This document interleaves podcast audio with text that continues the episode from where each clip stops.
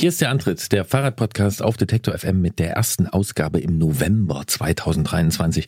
Mein Name ist Gerolf Meyer. Wie du November gesagt hast. Ich bin Christian Bollert. Guten Tag, hallo. Ja. ja. So, so äh, bedeutungsgetragen, würde ich sagen. Ja, weil meistens ist ja ein anderer Monat.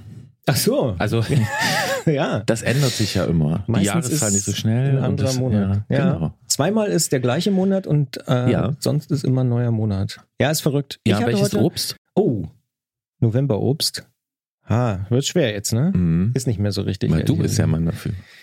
Ja, ich gebe es zu. Jetzt hier, äh, ich habe es glaube ich auch schon mal so angedeutet. Meine Klimasünde ist ja äh, Johannisbeerkonsum. Ich kaufe immer noch Johannisbeeren. Ah, ich komme noch aus Deutschland, aber ich vermute schlimmerweise wahrscheinlich Gewächshaus. Die, ach so. Ja. Verstehe. Ja. Also ich kaufe Ich dachte, nicht, jetzt kommt die Avocado. Nee. Oder aber ich glaube, die, die November-Johannisbeere ist wahrscheinlich fast genauso schlimm wie die Avocado. Okay. Ich Vielleicht auch nicht. Ich hoffe nicht, ehrlich gesagt, aber ähm, ja, nee. ich kann das nicht, ich kann das nicht also einschätzen. Im, im weißt du, was ich zum ersten gibt's immer noch Johannisbeeren bei mir. Ja, weißt du, was ja. ich zum ersten Mal gegessen habe in diesem Monat? Nee.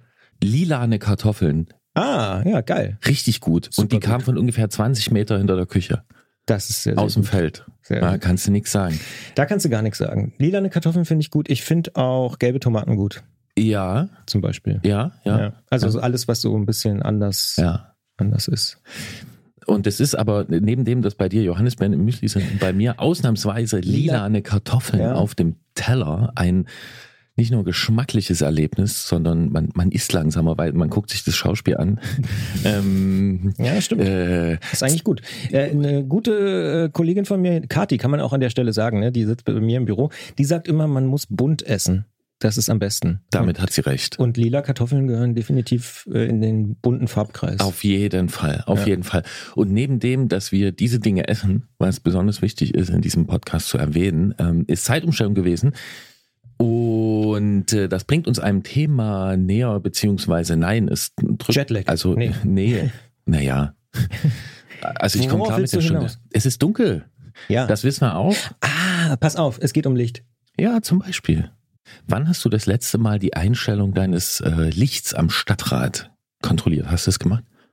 Neulich, als ich gefahren bin, ich mache das ehrlicherweise manchmal beim Fahren, dass ich ah, den ja, äh, genau. ein bisschen nach unten ausrichte. Ja, ja genau. Ja. Warum richtest du den Scheinwerfer nach unten aus? Weil ich ähm, versuche, andere Menschen damit nicht zu blenden. Also das ist äh, mein Ziel. Also ich möchte natürlich auch äh, möglichst viel vom Weg erkennen, aber mhm. äh, ich will auch nicht irgendwie andere Leute ins Gesicht leuchten, weil mich das persönlich natürlich auch ein bisschen stört. Okay, das heißt, das kommt vor, ne? Das ja, ja, ja, ja. ja. Also es kommt immer mal wieder vor, dass Leute mit so äh, sehr, sehr hellen äh, Leuchtanlagen ähm, mir entgegenkommen und ich so denke, oh, ich habe keine Sonnenbrille dabei. Ja. Ja, das ist krass, ne? Dann hat man, also dann, dann sieht man wirklich ähm, überhaupt nicht äh, viel von dem, was noch so los ist. Ja. Das ist so ein bisschen die Kehrseite der äh, modernen Technologie, ne? Ja, genau. Also mit so einer früheren Halogenfunzel, dann war es auch nicht angenehm, auch aber dann ging es ja. irgendwie noch. Ja. Aber ja, Lichteinstellung äh, sollte man überprüfen. Also besonders wenn man einen starken Scheinwerfer hat, aber auch so deutsche Frontscheinwerfer, die müssen so eine hell-dunkel-Grenze haben, ja, also die dürfen nicht so quasi rundum streuen, die äh, und wahnsinnig stark sein, weil sie dann halt blenden können. Das ist in anderen Ländern nicht so. Deswegen haben deutsche Scheinwerfer in anderen Ländern einen guten äh, Ruf für diese ausgefeilte Technik. Da gibt es dann so Spiegelsysteme und so. Mhm. Und dann dürfen Stimmt, das habe ich auch schon mal gehört. Mhm. Ja. Und dann dürfen aber Rücklichter in Deutschland äh, nicht blinken, wenn ich richtig informiert bin. Und es gibt mehrere äh, Rücklichtprodukte, äh, die es dann deswegen in zwei Versionen gibt. Da gibt es eine deutsche Version und eine internationale Version. Und du kannst die Krass. internationale in Deutschland offiziell nicht kaufen. Das heißt, die deutschen Lichter sind sowas wie die englischen Autos, äh, wo sozusagen das Steuer auf der anderen Seite ist. Also wo es, äh, die extra hergestellt werden müssen für den Markt. Oder sagen wir mal angepasst. Ja, angepasst, genau. Ja. Ich glaube, das ist die, die Elektronik da, da drin und es gibt ein paar Produkte, äh, wo das bei, bei denen äh, das den Funktionsumfang, ähm, gerade dieser Rücklichter, dann halt deutlich schmälert sozusagen. Naja, ist ja schon eine Einschränkung. Ich hatte früher mal ein Rücklicht, was geblinkt hat tatsächlich, aber wahrscheinlich war es dann nicht wirklich zugelassen. Ne? Das, kann, das, ist ziemlich wahrscheinlich. Ich weiß jetzt nicht, ob die alle nicht zugelassen sind, ähm, aber ich meine, dass das Blinken ähm, das irgendwie ausschließt. Und es gibt aber richtig gute. Es gibt äh, zwei besonders gute Rücklichter am Markt oder mindestens zwei, wahrscheinlich noch mehr. Aber bei denen mir das einfällt, ne? Und wo man dann trotzdem versuchen kann, diese internationale Version zu kaufen. Äh, man macht damit besser auf sich aufmerksam äh, im Verkehr ganz streng genommen, wenn das jemand kontrolliert, ist man damit aber natürlich illegal unterwegs. Und ähm, es steht übrigens noch in diesem Paragraph 67, Fahrräder müssen mit mindestens einem nach vorn wirkenden weißen Rückstrahler ausgerüstet sein. Und ich vermute, damit sind viele Menschen raus. Das glaube ich auch. Ja. Christian Bollert schweigt an dieser Stelle darüber, ob das auch für seinen Stadtrat zutrifft. Ich tue selbiges und äh, stattdessen äh, beginnen wir hier lieber mit unserem Podcast. Und Im wer möchte. November. Genau, und wer möchte, kann ja mal die Einstellung des Scheinwerfers kontrollieren. Zum eigenen Wohl und zum Wohle aller anderen.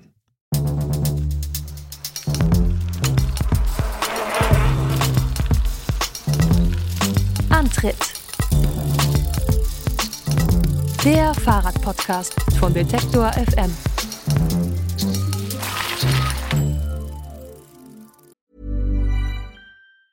Bevor es losgeht, ein kurzer Spot. Bald starten ja wieder die Grand Tours mit viel sportlichem Ehrgeiz, medialer Berichterstattung und leider auch mit schlimmen Stürzen. Die Teilnehmenden sind hoffentlich gut abgesichert, denn im schlimmsten Fall müssen sie ihre Karrieren beenden, weil der Sturz es unmöglich macht, weiterhin zu fahren. Aber nicht nur im Sport, auch in jedem anderen Beruf kann eine Berufsunfähigkeitsversicherung sinnvoll sein. Der digitale Versicherungsmanager Clark kann euch helfen, die richtige Versicherung zu finden und schlägt euch passende Versicherungen vor. Und wenn ihr euch die Clark App holt und zwei eurer bestehenden Versicherungen hochladet, dann schenkt euch Clark mit dem Code Antritt34 einen 30 Euro Shopping-Gutschein. Den Link findet ihr in den Show Notes.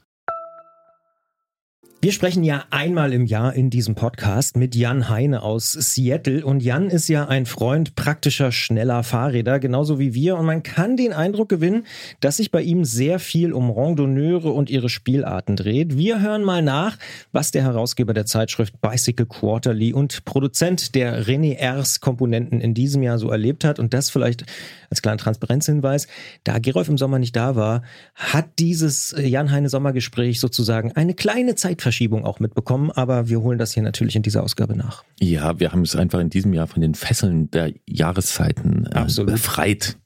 Wir können auch im November darüber sprechen mit Jan. Außerdem hat in diesem Herbst äh, noch ein anderes Event stattgefunden, nämlich im Oktober 2023 die europäische Rahmenbaumesse Bespoke.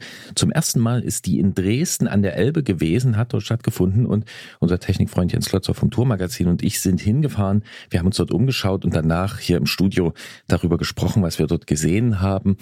Leider haben wir den Ablauf im Studioplan damit ein bisschen ähm, sabotiert. Wir hatten doch noch irgendwie drei Minuten länger zu sprechen. So kommt es manchmal vor. Kann passieren. Schnelle Fahrräder mit Rennlenkern, breiten Reifen, Schutzblechen und der Möglichkeit zum Gepäcktransport. Wir hier im Antritt haben ja große Sympathien für solche Allround-Geräte und Allround-Sportler und Sportlerinnen. Die sind unter ja ganz verschiedenen Oberbegriffen in den letzten Jahren ganz schön im Aufwind gewesen. Reiseräder, Gravelbikes, Randonneure und All-Terrain-Bikes. Sie alle kreuzen hin und her in einer größer gewordenen Nische, in der man auf der Suche nach dem Sweet Spot aus Sportlichkeit, Alltagstauglichkeit und nicht zuletzt Fahrspaß ist. Und seit langer Zeit hat sich auch Jan Heine aus Seattle diesen praktischen Maschinen verschrieben. Zum einen ist er Gründer und Herausgeber der Zeitschrift Bicycle Quarterly. Außerdem vertreibt er unter dem Namen René Ers Komponenten für genau solche Fahrräder. Und einmal im Jahr sprechen wir mit Jan hier im Antritt über den Stand der Dinge bei den breit bereiften Sporträdern. Darum grüßen wir auch in diesem Jahr nach Seattle. Hallo Jan. Hallo. Jan, du bist gerade beim Arkansas High Country Race mitgefahren und hast mir geschrieben, dass das ein ziemlich guter Mix aus Randonneur, Bikepacking und Gravel-Veranstaltung gewesen ist. Was bedeutet das? Ja, ich meine, das ist ähm, war schon toll. Ne? Arkansas da hat man ja eigentlich gar keine Vorstellung, was das ist, aber ähm, die nennen sich the Natural State, also der Naturstaat und ist halt doch spärlich besiedelt ähm, viele so, so Wälder, so wie im mediterranen Raum, steile Hügel, Gravelstraßen mit ziemlich groben Steinen drauf. Also ich würde sagen, du hast alles vom, vom Stra von der, von der geteerten Straße, die super glatt ist, bis zum echten Mountainbike-Terrain. Und eben dieses Rennen gibt es zwei Versionen. Die Full, oder der Full Course geht über 1000 Meilen, also 1600 Kilometer, eine ganz große Runde, praktisch der ganze Staat von Arkansas. Und dann der South Loop ist eigentlich das Beste, die Wachita Mountains, ähm, 500 Meilen, also 800 Kilometer. Und ja, es ist halt ein Bikepacking-Rennen, das heißt äh, völlig auf sich gestellt. Ähm, ja, man fährt los und äh, so ein bisschen in die Wildnis. Also da ist wirklich nicht viel dann, was kommt. Stichwort Wildnis, du hast es auch schon angesprochen, Natural State. Mir fällt bei Arkansas tatsächlich immer nur Bill Clinton ein. Der kommt, glaube ich, da aus der Ecke. Aber wie, was ist das für eine, für eine Landschaft? Stell dir vor, Südfrankreich. So, äh, die Geologie ist zwar ein bisschen anders, aber auch äh, doch ein bisschen Kalksteine und halt sehr steil die Berge alle, weil weil das so so Steinrippen sind, die herausgewittert sind, tiefe Täler. Insgesamt kein Hochgebirge, sondern eben ja, immer hoch und runter, ne? 10 Prozent, 15 Prozent. Ein ganzer Staat voll Südfrankreich. Das klingt ziemlich sympathisch. Jetzt wollen wir nicht schon wieder auf die äh, von uns eingeübte kulinarische Ecke Strecke einbiegen, Christian und ich. Das wollte ich gerade äh, sagen, dass also Arkansas einen Fehler hat und das ist kulinarisch ist Arkansas nicht Südfrankreich. Schade, schade. Ja. da ist also da noch ein bisschen was zu tun. Aber ähm, ich will nochmal zurück auf diese drei Begriffe, die du genannt hast. Also Randonneur, Bikepacking und Gravel hast du genannt. Ähm, wenn jetzt Leute mit diesen Begriffen nicht so vertraut sind, ähm, was unterscheidet diese Spielarten denn? Ja, also Gravel ist ja im Prinzip alles, was, was Schotterstraße ist ne? oder Waldweg oder so. Ähm, aber eben normalerweise kein technisches Terrain. Also nicht jetzt ja echtes Mountainbike-Terrain, sondern wirklich mehr Straße, aber eben nicht geteert. Ne? Und Randonneur ist halt ein alter französischer Begriff. Das waren die ersten Leute, die halt lange Strecken fuhren. Paris, Brest, Paris ist ja sehr bekannt. Aber insgesamt das Ziel war einfach, am Anfang ging es los. Wie weit kann man in 40 Stunden fahren? War so, das war 1890, glaube ich, oder um den Dreh rum. Hat also so ein Herausgeber von der Zeitschrift ähm, Velocio hat also diese, diese, diese Challenge, also diese Herausforderung gestellt. Und die Leser haben dann geschrieben, ja, ich bin also von Lyon bis fast zum Mont Blanc zurückgefahren und so. Und man hat sich gewundert, wie weit man mit dem Fahrrad fahren kann. In 40 Stunden. Und das hat sich dann halt weiterentwickelt und heute ist es halt ein Sport, der einerseits organisiert ist, aber andererseits ist es wie beim Fahrradrennen eben auch. Jeder kann ein Fahrradrennen organisieren. Du kannst mit drei Freunden, als Kinder haben wir das gemacht, die Straße runterfahren und wer als erster an der Ecke ankommt, hat gewonnen. Ne? Auch im Fahrradrennen. Also, und so ist es im Randonneursport eben auch. Jeder kann machen, was er will. Ne? Man braucht also nicht die organisierten Sachen zu machen. Und dann Bikepacking ist mehr, mehr eben die Abenteuer, mehr ins Gelände zu fahren, irgendwo in die Berge und halt äh, da auch zu übernachten möglicherweise. Und ähm, ja, im Prinzip ist das das gleiche wie, wie das Radreisen früher, bloß eben, dass das Gelände häufig etwas äh, anspruchsvoller ist, weil, weil man eben doch vielleicht ein bisschen ab von den, von den viel befahrenen Wegen sein will. Im vergangenen Jahr hast du dort gewonnen in Arkansas. Was ist denn diese Kombination aus diesen drei Sachen? Also kannst du das irgendwie festmachen in einem Bild? Ja, ich würde sagen, 40 Prozent ist geteerte Straße, weil einfach auch in Arkansas es nicht überall Schotterstraßen gibt. 50 Prozent ist vielleicht Schotterstraße und 10 Prozent ist also, was du fast eher als Mountainbiking bezeichnen wirst, also wirklich grobe Steine und so weiter und so fort. Und das ist natürlich eine reizvolle Kombination, weil du musst halt ein Fahrrad finden, was alle drei Sachen kann. Ein Mountainbike wäre für die zehn Prozent ganz, ganz toll, aber auf den anderen 90 Prozent sitzt du halt auf dem Mountainbike. Und ein Rennrad, eine Rennmaschine wäre natürlich auch ganz toll für, für die Straße, aber die 50, 60 Prozent, die halt nicht geteert sind, ja. Und du brauchst also im Endeffekt dann doch ein Fahrrad, was, was alles kann und alles gut kann. All-Terrain. Und irgendwo musst du Kompromisse machen, aber welche Kompromisse du machst, ist eben das Reizvolle für mich. So, jetzt hast du im letzten Jahr gewonnen. In diesem Jahr glaube ich nicht, aber klingt es für mich danach, du hast einen ganz guten Kompromiss gefunden beim Rad? Ja, eigentlich schon. Ich meine, man entwickelt natürlich immer weiter. Letztes Jahr war es mehr ein regionales Rennen. Dieses Jahr war wirklich, waren die schnellsten aus den ganzen USA da. Ich war zweieinhalb Stunden schneller als letztes Jahr und bin Dritter geworden und bin eigentlich sehr zufrieden mit meinem Ergebnis, weil ich eigentlich dahin gefahren bin, um mein Ergebnis zu verbessern. Und mein Traum war, unter 45 Stunden zu kommen. Beide Ziele habe ich erreicht. Dass andere schneller waren, ist eigentlich gut. muss ich sagen. Das ist jetzt wieder der, die Stelle, wo Christian mental ein bisschen aussteigt. Äh, müssen wir noch präzisieren. Welche Streckenlänge war das, auf die du dich beziehst? Knapp 800 Kilometer, ich glaube 785 oder so. Christian nickt voller. Ja, Ehrfurcht. also mir wäre es mir, mir wär's zu lang, aber das wissen ja alle Hörerinnen und Hörer auch. Aber ja, krass. Also und aber auch interessant äh, zu hören, dass du schneller geworden bist, aber es eben trotzdem nicht gereicht hat. Aber ist ja vielleicht auch nicht unbedingt das Ziel dann, ne? Also Nein, das Hauptziel ist Spaß zu haben, ne? Und das zweite Ziel ist, am Ziel anzukommen. Und das dritte Ziel ist, schneller zu fahren als letztes Jahr. Und das vierte Ziel war 45 Stunden. Und als ich gesehen habe, wer am Start war, habe ich das Ziel zu siegen, wenn die nicht alle irgendwelche Pannen haben oder so. Was heißt alle? Also ähm, es waren halt doch, also ja, Landesmeister und solche Leute am Start, die, die, die, die halt schnell sind. Ne? Ich mache mir da auch keine Illusionen. Ich meine, ich bin nicht jetzt, ich bin jetzt. Na, langsam kannst du ja auch nicht, nicht sein. Vollzeitsportler, ne? Ja, aber langsam kannst du nicht sein, wenn du Dritter geworden bist. Jetzt reden wir hier ja schon seit einiger Zeit einmal im Jahr mit dir in diesem Podcast und nicht nur in den Gesprächen mit dir, sondern auch in anderen Gesprächen dreht sich öfter um diese vorhin schon beschriebenen Multifunktionsräder, möchte ich mal äh, sagen. Und du hast da auch schon sehr lange mit zu tun mit diesem ganzen Thema. Ähm, also es geht um schnelle Räder mit Schutzblechen, Gepäcktransportmöglichkeit, ähm, gerne auch Beleuchtung. Früher sind sowas Nischenprodukte gewesen, also so vor 10, 20 Jahren. Inzwischen scheinen uns ähm, auch neue Gravelbikes, auch von großen Herstellern, diesem Ideal zumindest etwas näher zu kommen als noch vor wenigen Jahren. Wie schaust du auf diese Entwicklung? Oh ja, auf jeden Fall. Was ja interessant ist im Rennenbereich, ist es ganz klar, wie ein Rennrad aussieht, wie eine Rennmaschine aussieht. Du gehst zur Tour de France und die Fahrräder sind alle sehr, sehr ähnlich. Die Reifen sind die gleiche Dicke, die haben das gleiche Profil, die Räder, Laufräder sind sehr ähnlich. Im Prinzip sind die Räder fast austauschbar, wie in der Formel 1 beim Autorennen auch, weil einfach die technische Entwicklung schon so weit ist, dass jeder weiß, was das Optimum ist und da gibt's keinen Weg drumherum. Gravel und gerade im Bikepacking-Bereich ist das überhaupt nicht der Fall. Kein Mensch weiß, was das optimale Bike ist. Brauchst du eine Federung oder nicht? Brauchst du Stollenreifen oder nicht? Wie breit sollen die Reifen sein? Viele Leute glauben immer noch, dass schmalere Reifen schneller laufen und dass man am besten auf den schmalsten Reifen unterwegs ist, die gerade noch für das Gelände tauglich sind.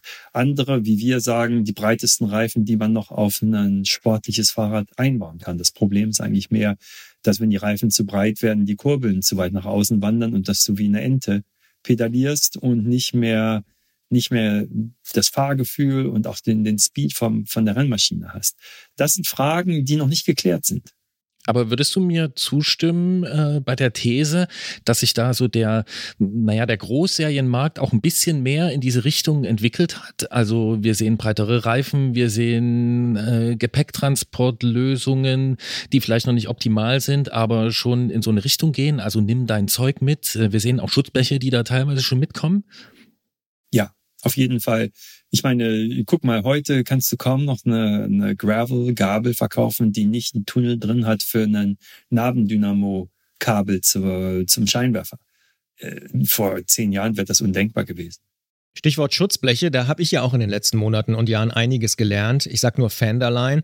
Du hast neulich auch auf deinem Blog nochmal dich ein bisschen ausgelassen über Schutzbleche, zu richtig guten Schutzblechen. Was ist denn ein richtig gutes Schutzblech aus deiner Perspektive? Naja, ein richtig gutes Schutzblech ist halt nicht ein Zubehörteil, das man ans Fahrrad montiert wie eine Klingel oder irgendwas, ähm, sondern was wirklich von Anfang an beim Fahrrad praktisch mitbedacht ist. Eigentlich müsste das Fahrrad auch auf die Schutzbleche ausgelegt sein. Ähm, ich meine, beim Auto ist es ja auch so. Früher kaufte man ein Fahrgestell und ließ sich das dann irgendwo karosserieren.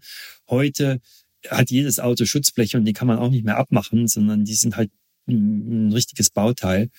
Und wie du sagst, Fenderline sind halt viele Dinge, die, die wichtig sind. Die Fenderline bedeutet, dass das Schutzblech genau parallel zum Reifen läuft. Das heißt also nicht irgendwo ein bisschen weiter absteht, ein bisschen näher dran ist.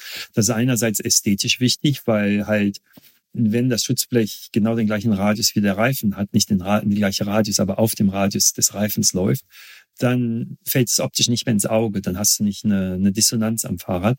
Und funktional ist es halt auch wichtig, dass wenn irgendwo was, sagen wir mal ein Stein oder so vom Reifen aufgegriffen wird, Wenn er ins Schutzblech reingeht, muss er auch auf der anderen Seite wieder rauskommen. Wenn du irgendwo eine Engstelle hast, dann bleibt er hängen und dann können halt nicht so schöne Dinge passieren. Wir haben es hier im Podcast vor ein paar Monaten angesprochen und du hast es jetzt auch nochmal ganz explizit erwähnt auf deinem Blog in diesem Eintrag. Du machst einen Unterschied zwischen äh, mediocre, also mittelmäßigen Schutzblechen und richtig guten Schutzblechen. Was macht denn für dich ein richtig gutes Schutzblech aus? Ja, erstmal muss das Schutzblech lang genug sein, vorne vor allem. Ich will also nicht, dass, dass von den Rädern noch der ganze, der ganze, das ganze Spritzwasser auf meine Füße und auch auf die Kette des Fahrrades fliegt, weil nasse Füße halt machen keinen Spaß und eine Kette, die quietscht, macht auch keinen Spaß. Und dann muss es eben auch so sein, dass das Schutzblech so geformt ist, dass das Wasser drinnen bleibt. Ähm, viele Schutzbleche haben innen so ähm, Brackets, wie heißt das so, so, so, so, so Klemmen oder wie man sagt, eingenietet, an denen dann die Streben befestigt werden. Aber diese, diese ähm, eingenieteten Bleche sind halt wie ein Damm da drin. Und das Wasser, was halt im Schutzblech ist, kommt dann an der Seite raus und tropft dir dann auf die Füße, läuft also die Streben runter und tropft dir auf die Füße. Du denkst, ach, das ist nicht so schlimm. Aber wenn du halt zwei Stunden lang fährst und alle halbe Sekunde dir ein Tropfen auf dem Fuß fällt, dann sind deine Füße klitschnass. Ne?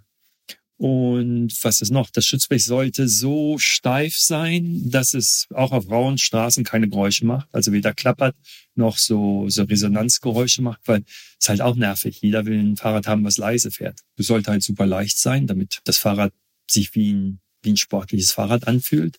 Schutzbleche sollten ewig halten. Ich will nicht, dass die Schutzbleche irgendwann brechen. Das liegt hauptsächlich daran, dass die Schutzbleche, wenn die mit inneren wie sagt man, Stress, also wenn die, wenn die in die Position gezogen werden über die Streben, weil die nicht genau passen, dann arbeitet das Schutzblech mit den Vibrationen und nach ein, zwei Jahren bricht es dann, egal ob es das Plastik ist oder aus, aus Aluminium. Edelstahl hält ein bisschen länger, aber im Endeffekt ist eigentlich das Problem, das Schutzblech so zu gestalten, dass es halt ohne, ohne innere, wie soll man sagen, innere, innere ähm, ja, Kräfte eingebaut werden kann, sondern halt, ja, praktisch, wenn du die Streben abmachst, müsste sich das Schutzblech nicht bewegen, sondern müsste genau in der Position bleiben, wo es, wo, wo du es haben willst. Ich meine, da kommt halt vieles zusammen, wie bei allem. Wenn du jemanden fragst, was macht ein gutes Fahrrad aus, ne? Das, das ist nicht ein, nicht ein Thema, das du in, in zwei Minuten be, be, besprechen kannst. Aber das sind so die groben Punkte, würde ich sagen. Ja, ich fürchte nicht mal in einem Podcast würden wir das schaffen.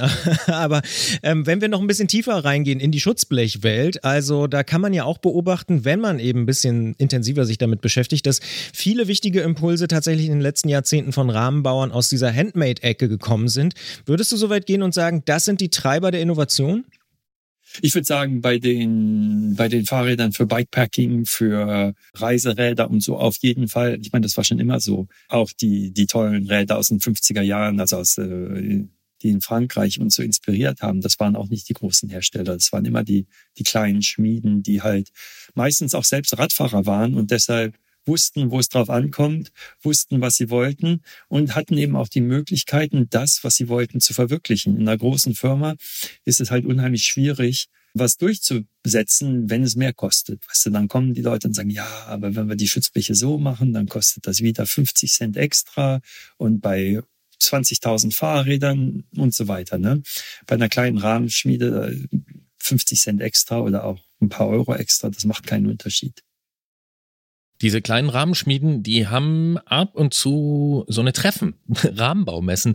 Da gibt es mal welche, die tauchen auf, dann tauchen die wieder ab. In Dresden hat hier im Oktober die europäische Rahmenbaumesse Bespoke stattgefunden. Hast du davon was mitbekommen? Ja, auf jeden Fall. Ich meine, wir verfolgen das natürlich alles ähm, von hier. Ich wäre gern gekommen, aber kann halt nicht, nicht, nicht aus, aus Umwelt und Zeit und Geldgründen kann ich nicht überall hinfliegen. Aber ist schon toll, was, was man sieht, was mich vor allem freut in, in Europa, dass die Alltagsräder noch sehr stark im Vordergrund stehen. Das ist bei uns in den USA leider in letzter Zeit vielleicht etwas zurückgegangen. Warum? Viele Faktoren. Ich glaube, erstens, die E-Bikes haben da groß, groß aufgeholt und zweitens haben wir einfach mit dem Fahrraddiebstahl im Augenblick so viele Probleme, dass wenn du keinen Platz bei der Arbeit hast, wo du das Fahrrad innen abstellen kannst, schwierig ist. Ist dir das auch schon passiert in den letzten Jahren, dass plötzlich eins deiner... Nee, mir nicht, aber einige Freunde haben halt Fahrräder verloren, die sie halt nur mal kurz, kurz vorm Laden abgeschlossen hatten und als die draußen nach draußen kamen, war das Fahrrad weg und im Video von der Überwachungskamera sah man dann einen mit einem Riesenbolzenschneider, der halt in lang kam und ja, mitgenommen hat, ne?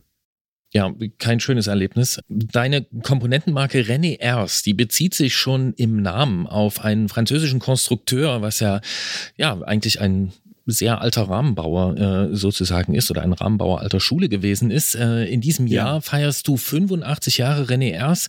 Wer war das genau und warum ist dir genau dieser Name so wichtig? Ja, 85 Jahre. Ich meine, das René Ers war also ein baute Flugzeugprototypen, also bei, bei, einer, bei einer Firma Breguet, die damals in Frankreich die äh, größte, die größte Firma war und auch heute noch tätig. Ich weiß nicht heute noch, aber zumindest in den letzten, letzten Jahrzehnten. Also die französischen Kampfflugzeuge machten die in letzter Zeit. Aber damals hatten sie halt Zivilflugzeuge gebaut, unter anderem das erste, was von Paris nach New York flog, also Lindbergh ist ja in die andere Richtung geflogen mit Rückenwind. Und mit Gegenwind war es halt doch wesentlich schwieriger. Und der hat 1938 angefangen, Komponenten zu bauen und hat bei einem dieser, dieser Wettbewerbe damals, wo es darum ging, das beste Fahrrad zu finden, also im Concours de Maschinen, hat er das leichteste Fahrrad, ja, eh und je vorgestellt. Das wog unter acht Kilo mit Gepäckträgern, mit Dynamo-Beleuchtung, mit Schutzblech, mit breiten Reifen, Schaltung natürlich, sogar Pumpe und, und alles wurde natürlich mitgezählt. Und musste dann halt äh, 700 Kilometer durch die Berge fahren und ähm, dabei vier Kilogramm Gepäck mitnehmen. Und äh, ja, damit hat er sich halt, wie soll man sagen, ist er halt auf die Szene gekommen und hat gleich für viel Aufsehen ge äh, gesorgt, weil er einfach eben Flugzeugtechnologie und Flugzeug, auch die Technik eben, oder wie soll man sagen, die Sorgfalt, weil beim Flugzeug kann halt nichts kaputt gehen, das fällt runter, das, da kann man auch nicht während des Fluges mal schnell anhalten und ein paar Schrauben nachziehen. Diese Philosophie hat halt, halt zum Fahrrad gebracht und wurde dann recht schnell der beste und angesehenste Fahrradbauer Frankreichs. Und wir haben die Firma halt vor, ja, was, 15 Jahren oder was, von der Tochter übernommen. Die hatte, also ich war mit ihr befreundet, weil ich halt mich sehr für diese, diese Räder interessierte, weil für unsere Abenteuer hier in den Bergen gab es damals noch keine Bikepacking-Räder und nix. Und äh, Mountainbikes waren halt nicht geeignet, um jetzt 500 Kilometer oder 800 Kilometer am Stück zu fahren. Und da hatte ich mich halt sehr an, für diese französischen Fahrräder interessiert, weil damals halt die Straßen alle noch nicht ge, geteert waren, sondern in Alpen war halt alles äh, Schotter und ähm, die fuhren halt auch mit Gepäck. Und äh, die Tochter hatte dann mich praktisch gebeten und hat gesagt, ob ich das nicht machen wollte, übernehmen wollte, also wiederbeleben wollte, sollte man vielleicht sagen. Ja, und so ist es halt gekommen. Und mit den 85 Jahren haben wir eben auch 85 Jahre Erfahrung, wie man ein Fahrrad baut, das schnell fährt, Gepäck mitnehmen kann, auf rauen Straßen fahren kann. Und ich glaube, das ist einer der Vorteile bei so Rennen wie dem Arkansas High Country Race, weil ich meine, ich bin nicht mehr der Jüngste und äh, die anderen sind halt tolle Rennfahrer und dass ich da mithalten kann, liegt sicher auch am Fahrrad. Es scheint aber schon auch so zu sein, dass dieser Mann dich persönlich inspiriert hat. Auf jeden Fall, auf jeden Fall. Ich meine, die Fahrräder. Ich, ich bin mal mit so einem alten Fahrrad von neuen Tandem von 1946 bei Paris-Brest-Paris mitgefahren. Und wir waren das schnellste Tandem, also gemischte Tandem, Mann und Frau. Und ja, wir waren also nicht weit hinterm Rekord hinterher. Das war schon toll, ähm, wenn man sich anguckt, was der René erst damals geleistet hat, was der für Fahrräder gebaut hat, die also Jahrzehnte ihrer Zeit voraus waren. Beim Thema Tandem grinst Gerolf natürlich besonders breit. Und Paris-Brest-Paris äh, ist natürlich auch ein Thema. Ja, geht nicht anders. Ähm, schlauer Mann, René Ers, vor allen Dingen auch, dass er Tandems gebaut hat natürlich. Jan, Paris-Brest-Paris, da bist du auch in diesem Jahr wieder am Start gewesen, nicht zum ersten Mal. Deswegen kann ich dich fragen, was hat diese Langstreckenfahrt in diesem Jahr für dich ausgemacht? Ja, jedes Jahr ist anders. Ne? Ein Freund von mir hat mal gesagt, dass du bei Paris-Brest-Paris auf der Fahrt das erlebst, was oder das verarbeitest, was in den letzten vier Jahren in deinem Leben passiert ist und in deinem Leben vier Jahre lang das verarbeitest, was bei, Paris, bei Paris passiert ist oder so ähnlich. Es ist halt eine Herausforderung, 1200 Kilometer und ähm, jedes Mal ist es anders. Bei mir war es das siebte Mal dieses Mal. Und ja, diesmal war es ein bisschen hart. Also manchmal hat man ja so Tage, wo die Beine nicht so nicht so mitmachen. Und leider war es dieses Jahr bei Paris bei Paris. Und es war halt eine, ich würde sagen, nicht neue Erfahrung, aber eben eine Erfahrung, trotzdem weiterzumachen, trotzdem da so gut wie möglich zu fahren. Und am Ende bin ich halt mit dem Ergebnis 60 Stunden doch ganz zufrieden. Allerdings hätte ich die Beine von Arkansas gehabt, dann hätte ich vielleicht doch besser machen können. Aber so ist es halt. Manchmal geht's besser, manchmal nicht so gut. Ne? Also wir finden das mit den 60 Stunden auch schon ganz akzeptabel, müssen wir hier sagen. Geht ähm, schon, ja, ähm, ja, ist okay. War ja auch nicht so kalt, ne? genau, aber wenn du schon. Nee, es war schon recht heiß, da hast du recht. Aber das, das, das ist nicht, ich, da, dahinter will ich mich nicht verstecken. Ich war zur selben Zeit in Frankreich unterwegs und habe an euch gedacht, an alle, die da gefahren sind, weil ich war im Süden und es war wahnsinnig heiß. Aber klingt so, du hast es noch irgendwie handeln können, ja? Ja, es war schon heiß. Also ich meine, das war äh, das Problem ist halt, du kannst nicht so nicht so stark an die Grenze gehen, wenn es so heiß ist, weil es einfach zu gefährlich ist. Du willst nicht einen Hitzeschlag kriegen oder so. Du musst dann halt doch ein bisschen langsamer fahren, häufiger anhalten, mehr trinken und so weiter und so fort. Ja, und trotzdem hast du ja eine große Aufgabe. Du musst ja den Stoff von vier Jahren verarbeiten, wie du uns eben gesagt hast. Was war das Wichtigste, was du in diesem Jahr verarbeitet hast auf dem Rad aus den letzten vier Jahren? Du, ich weiß es nicht. Also bei mir geht es eigentlich mehr darum, ich denke, für mich ist es eine schöne Meditation auch, weil du halt nur einen Gedanken hast. Wie kann ich das Fahrrad weiter vorwärts fahren. Also im Prinzip, du denkst daran, was machst du am nächsten Kontrollpunkt, wo willst du Essen kaufen, wo willst du schlafen. Das sind die Gedanken und das ganze Leben vereinfacht sich halt auf eine, auf eine ganz einfache Weise. Ich fühle mich so ein bisschen so wie die Urmenschen, die halt nur gedacht haben, ja, wo, wo können wir was zu essen finden und, und wo schlafen wir heute Nacht und, und das war's. Und äh, Steuererklärung und all so ein Kram sind plötzlich überhaupt nicht mehr wichtig. Und das ist für mich eigentlich ein wichtiges er Erlebnis, weil ich meine, wenn man so eine Firma leitet und so, da ist immer viel zu tun. Und hin und wieder einfach mal raus und 40, 45 Stunden in Arkansas oder 60 Stunden bei Paris, Paris, Paris, wirklich nur ein relativ einfaches Ziel zu haben, ist einfach ganz toll. Es ist wie eine Meditation. Das kann ich nachvollziehen, aber ist es dann vielleicht doch andersrum, um im Bild, was du vorhin aufgemacht hast, zu bleiben, dass du jetzt die nächsten vier Jahre nochmal darüber nachdenkst, wie es eigentlich für dich war? Ein bisschen. Ich meine, du denkst schon drüber nach, was hätte ich anders machen können und so. Und gerade wenn du natürlich eine Firma leitest, die die Fahrradkomponenten entwickelt, ist es natürlich auch wichtig, dass du überlegst, ja, was hat denn gut funktioniert, was nicht, was könnte man anders machen und so. Zum Beispiel unsere breiten Reifen sind auch nur gekommen, weil ich bei diesem, bei einem der ersten Bikepacking-Rennen hier in Oregon, dem Oregon Outback 2014, bin ich mit unseren 42er Reifen gefahren und habe gemerkt, die waren nicht breit genug für die richtig rauen Schotterstraßen. Naja, und dann kommst du halt am Ende zurück und denkst, okay, wir müssen breitere Reifen fürs Rennrad machen. Damals hatten die Gravel-Bikes noch 28 Millimeter Reifen. Und wir haben halt 55 dann gemacht, weil wir gesehen haben aus der eigenen Erfahrung, dass es halt anders gehen müsste. Und was ist dir dann bei dieser Ausgabe von Paris Press Paris eingefallen, was du demnächst bearbeiten musst, sozusagen, was du technisch irgendwie besser machen musst? Willst du es uns verraten? Technisch weiß ich jetzt gar nicht, weil diese Randonneur-Fahrräder sind eigentlich schon recht ausgereift. Ich bin mit dem gleichen Fahrrad wie vor vier Jahren gefahren. Und also null Fahrradprobleme. Ich habe eigentlich ans Fahrrad überhaupt nicht gedacht, weißt du, sondern das war wie, wenn du jetzt wanderst und gute Wanderstiefel hast, denkst du auch nicht über deine Stiefel nach, sondern die sind einfach ein Teil deines Körpers und solange alles gut geht, geht alles gut. Ne? Dann zoomen wir vielleicht noch mal ein bisschen raus auf die Fahrradbranche insgesamt. Hier in Deutschland hat ja gerade eine Muttergesellschaft großer Fahrradmarken Insolvenz angemeldet. Ähm, nach dem Corona-Boom, und das haben wir auch in der vergangenen Ausgabe hier im Antritt gehört, gibt es einige große und kleine Firmen in Europa und gerade auch in Deutschland, die Probleme haben. Wie sieht es denn da auf dem amerikanischen, US-amerikanischen Markt aus? Ist schwer zu sagen. Ich meine, ähm, solange die Firmen nicht pleite machen, hört man ja nicht viel von. Sicher haben einige der großen Firmen Leute entlassen, das ist klar. Einige äh, Marken gibt es nicht mehr, äh, zum Beispiel All City ist, äh, wird aufgelassen.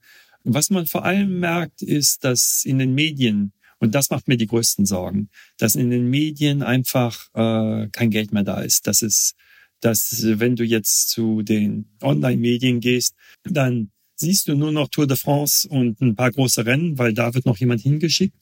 Und sonst werden nur noch Presseerklärungen weitergeleitet. Aber zum Beispiel irgendwelche Bikepacking-Rennen oder Gravel-Rennen oder auch Bespoke und sowas sind sind in den großen Medien nicht mehr interessant oder nicht mehr nicht interessant, sondern die haben einfach nicht mehr nicht mehr die, die Möglichkeiten, da jemanden hinzuschicken, irgendwie mal selbst was zu schaffen, statt nur irgendwas abzudrucken, was von anderen geliefert wird. Und da mache ich mir Sorgen, dass das vielleicht eine langfristige Sache ist, die, die, wie soll man sagen, die vielleicht die Fahrradbranche wieder verengen wird. Weil früher war es ja auch so, dass Tour de France war alles und alles andere interessierte keinen. Vielleicht noch ein paar Mountainbike-Rennen. Und ich hoffe nicht, dass wir da wieder drauf äh, zurück hinkommen. Du meinst, dass sozusagen, ich sag's jetzt mal überspitzt, die Wirtschaftskrise, die zu einer Anzeigen- und ja, Werbekrise geführt hat, möglicherweise zu zu vielen Einsparungen auf der Medienseite führt und dass deshalb sozusagen die Aufmerksamkeit für die Breite der Fahrradwelt zu klein werden kann? Das ist genau, genau meine Sorge, ja. Ja, mein Eindruck jetzt gerade nach der Bespoke ist schon, dass auch amerikanische Medien oder welche, die dort ihre Zentrale haben, da eigentlich auch ganz gut Coverage geliefert haben, wie man glaube ich sagt. Aber diese Probleme der verschiedenen Firmen angesprochen, ähm, mal ganz konkret dich gefragt, du hast ja auch erwähnt, ne? du hast eine eigene Komponentenfirma. Wie schwierig sind die Umstände gerade für euch? Ist es machbar? Ist es schwierig? Macht ihr euch gar keine Sorgen? Ich würde sagen, unsere Komponenten sind ja Hochleistungskomponenten, die hauptsächlich für Leute sind, die immer Fahrrad fahren.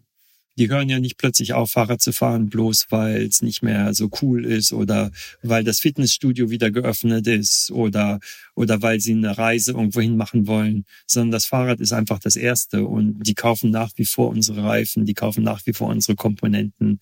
Es geht immer ein bisschen auf und ab, das ist ganz normal. Im Augenblick ist ja auch der Winter, der kommt und da ist immer ein bisschen weniger natürlich, aber ich würde sagen, das sind hauptsächlich die Massenanbieter, die halt sehr leiden, weil während des Corona war es eben hier in den USA so, dass dass die Fitnessstudios alle geschlossen waren, dass man keine Reisen unternehmen konnte, dass man keine, nicht ins Restaurant gehen konnte. Und das Einzige, was man machen konnte, ist ein Fahrrad kaufen und vielleicht die Gegend erkunden. Und das war halt ein riesiger Fahrradboom. Und ich glaube, den Fehler, den auch viele gemacht haben, ist, die haben halt nur auf ihre Spreadsheets geguckt. Ich weiß nicht, wie das auf Deutsch heißt. Tabellen? Also, ja. Tabellen geguckt und haben gesehen, oh ja, wir haben 20 Prozent mehr Umsatz dieses Jahr gemacht. Nächstes Jahr werden wir sicher auch noch 20 Prozent mehr haben und das Jahr drauf auch 20 Prozent. Und wenn sie vorsichtig waren, haben sie vielleicht 15 Prozent eingerechnet. Aber wie damals bei dieser, bei dieser Immobilienkrise in den USA, dass es zurückgehen kann, da hat keiner mit gerechnet. Aber eigentlich ist es ja klar. Ich meine, sobald die Fitnessstudios wieder aufhaben und so und sobald auch jeder, der vielleicht vom Fahrrad geträumt hat, sich eins gekauft hat, das muss man ja auch mal sehen. Es gibt ja nur eine, eine finite Zahl von Leuten. Und ich denke, was halt bei Corona passiert ist, dass alle Leute, die irgendwie vom Fahrrad träumten, sich eins gekauft haben. Und die haben jetzt halt ein Fahrrad. Und wenn man das Fahrrad hat, dann ja, braucht man vielleicht gar kein neues, aber was man vielleicht braucht, sind neue Herausforderungen. Jetzt haben wir mit dir an zwei Stellen zurückgeschaut, an mindestens zwei Stellen, Arkansas High Country und Paris-Brest-Paris. Was ist denn das nächste sportliche oder vielleicht erweitert sportliche Event, auf das du dich freust? Was ist dein, dein, dein nächster Ride? Du, ich weiß noch gar nicht. Also erstmal, das war ein ziemlich volles Programm dieses Jahr. Ich hatte ja auch noch diese Dark Divide hier bei uns gemacht. 300 Meilen. Ja, richtig. Also teilweise das Fahrrad sogar tragen. Was ganz, ganz toll war, oben in Bergen. Also richtig, ja, wo man eigentlich mit Fahrrad gar nicht hinkommt. Mal sehen, was nächstes Jahr kommt. Ich meine, es gibt viele, viele schöne Herausforderungen. Jetzt gerade ist gestern der Sieger des Rhino Run in Südafrika und Namibia im Ziel eingetroffen. Und also da durch die Wüste zu fahren, wäre auch schon mal reizvoll, muss ich sagen. Mal sehen, was, was möglich ist. Ne? Die Träume sind immer groß und was man dann machen kann, ist natürlich immer ein bisschen, bisschen weniger. Aber ich denke, es wird schon ein paar tolle Sachen nächstes Jahr geben. Ja, wenn wir dir so zuhören über die Jahre, dann haben wir den Eindruck, dass du eigentlich immer auch deine deine Ausfahrten findest, auf denen du dir dann Zeiten und Streckenlängen einschenkst, die ähm, nicht alle hier im Studio äh, wiederholen wollen können, äh, aber sehr äh, fasziniert zuhören. Äh, vielen Dank dafür, Jan. Äh, Jan Heine ist Herausgeber der Zeitschrift Bicycle Quarterly und vertreibt außerdem unter dem Namen René Ers Komponenten für ja, sportliche Allzweckfahrräder. Und wir haben auch in diesem Jahr mit ihm gesprochen. Jan, vielen Dank und viele Grüße nach Seattle. Danke, viele Grüße an euch auch und ja, alles Gute, ne? Und damit haben wir, ohne dass wir das geplant hätten oder bewusst geplant hätten, den zweiten Herbstfahrradfit äh, irgendwie auch Sicherheitstipp in diesem Podcast, denn äh, Schutzbleche, na, es gibt gute und es gibt nicht so gute Schutzbleche. Und es gibt auch richtig schlechte Schutzbleche. Besonders diese Beobachtung von Jan mit diesen äh, Brücken, er hat es Brackets genannt, äh, an denen die Schutzbleche montiert sind, die bei vielen Schutzblechen innerhalb des Blechs verlaufen und dass die dann so eine Stauwirkung haben und das so nach außen spraddeln. Die Feuchtigkeit, die habe ich auch schon gemacht. Und der Unterschied. Spraddeln? Ja, das ist ein Beispiel. Fachbegriff, ne? Ja. Ja, ja, ja, ja, kann, ja. Ich, kann ich akzeptieren. Absolut. Ja, wenn es Sehr alt, sehr mhm. alt, wird nicht mehr viel benutzt. Ich mhm. habe ihn jetzt ja mal reaktiviert. Lautmalerisch finde ich ein schönes Ja, Wort. genau. Und dieses Spraddeln, das ähm, ist wirklich deutlich, deutlich reduziert, wenn die Strebe außen verläuft. Also Schutzbleche eine Wissenschaft für sich und ich wiederhole nochmal, wir sind erst bei 75 Prozent Schutzwirkung der meisten erhältlichen Schutzbleche. Die könnten alle noch besser sein. Da legst du den Finger immer in die Wunde, ne? Du sagst, da geht noch mehr. Also du, du sagst, weil sie, die müssten eigentlich länger sein. Oder? Ja, ganz äh, subjektiv meine Beobachtung. Ja, also Frontschutzblech gut, wenn es vorne über die Krone des Reifens äh, hinausgeht. Denn der Reifen hat ja am, am obersten Punkt seinen, seinen schnellsten Punkt. Ne? Wenn du 30 km/h fährst, ist der unten 0 km/h schnell und oben 60. Das heißt, durch äh, unsere geliebte Zentrifugalkraft äh, wird dort die alte Zentrifugalkraft das da Wasser, was ja. auf den äh, 180 Grad äh, Rückseite des Vorderreifens noch nicht abgespraddelt ist, das wird dort vorne final rausbeschleunigt. Und wenn das mit Schutzblech 60 km/h mit 60 km/h und schon bei 30 km/h, ja, dann ja, weil mhm. wir nicht drüber reden, was ist, wenn man 60 km/h fährt. Oder so, 45. Genau. Ja. Und wenn das Schutzblech nicht über diesen Scheitelpunkt hinausgeht, wird das Wasser nach vorne rausgespraddelt, ja. wird dann durch die Luft, in der wir uns ja bewegen, abgebremst ist eventuell noch auf dem Weg nach oben. Könnte sogar zurückspraddeln. Ja, ja. Du holst es wieder ein, ja, ja. potenziell. Das heißt, du wirst dreckig. Zweiter Punkt, fordert das Schutzblech nach unten. Aber ich fahre ja so schnell, ich fahre ja unten drunter durch. Das gilt für dich. Ja. Aber viele andere sind ja, da natürlich betroffen. Mir ist das leider nicht gegeben. Ja. Ich schaffe das nicht immer. Dann, nee, das äh, ist ein Punkt, ja. ja also vorne zu kurz ist schon mal, können wir schon mal. Und vorne hilft ja auch nicht so ein Lappen, ich sag's mal so doof, den man hinten noch dranhängt. Nee, ja. Der rappelt. Der, dann. der rappelt, der, der, der rappelt dann. Ja. So, so einen Lappen kannst du aber vorne unten montieren. Das meine ich. Genau. genau. Ja. Weil, wenn du dir das mal anschaust, kannst du irgendwie ein Lineal dran halten oder einen Zollstock oder so, ne? in welchem Winkel das ähm, äh, Spraddelwasser unten, bevor es in den Schutzblech eintritt, rausgeht. Ähm, du tust deinem Antrieb was Gutes, du tust deinen äh, Schuhen? Schuhen was Gutes. Ja, stell dir vor, du hättest deine Hummelsneaker an und dann, dann so. Ja. Ja, dann ähm, hinteres Schutzblech, vordere Teil, wenn das möglichst weit runtergezogen ist, ist auch gut und zwar für den Antrieb. Dann äh, spraddelt es nicht so viel äh, dort rum. An den Kettenstreben wird irgendwie abgewiesen und geht dann auf die Kette. Ähm, ja, und gerade hinten. Und da muss ich an der Stelle aus aktuellem Anlass nochmal äh, wirklich Werbung machen für das sozialste Fahrradteil, das ich kenne. Der hintere Lappen. Der hintere Lappen.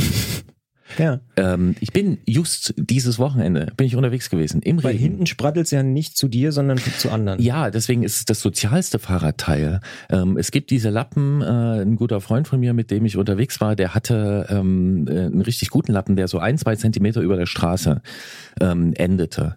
Das sieht komisch aus. Manchmal sind die noch lustig bedruckt und so, ja. dann ist es so. Ja. Aber wir sind im Regen gefahren und ein anderer Freund, der dabei war, der hatte ähm, so Anbauschutz, also so Anklemmschutzbleche. Die gingen so. auch schon eine Weile rum, aber das endete hinten ungefähr auf 90 Grad des Reifens, ja. Also mhm. auf hinter dem einen konnte ich fahren. Hinter dem anderen nicht. Hinter dem anderen nicht. Mhm. Und hinter dem mit diesem, mit diesem, mit diesem Lappen, du kannst wirklich richtig schön im Windschatten fahren. Irgendwie, wir mussten ein Stück Bundesstraße fahren. Da musst du nicht versetzt fahren und so. Da habe ich mehrmals äh, wirklich gesagt, das ist einfach, das, das ist ein sehr wichtiges und mir sehr sympathisches Teil. Jetzt erzähle ich einen kleinen Schwank aus den 90ern, ja. aus Kleinmachnow. Yes. Die Winterräder, mit denen wir so auf der Straße trainieren. Was hatten die? Die hatten einen Lappen. Ja, das siehst du. Ja. ja. Also natürlich keinen klassischen, aber wir wissen alle, glaube ich, was gemeint ist, dieser ja. Auffangschutz oder so. Der, der Anti-Sprattellappen.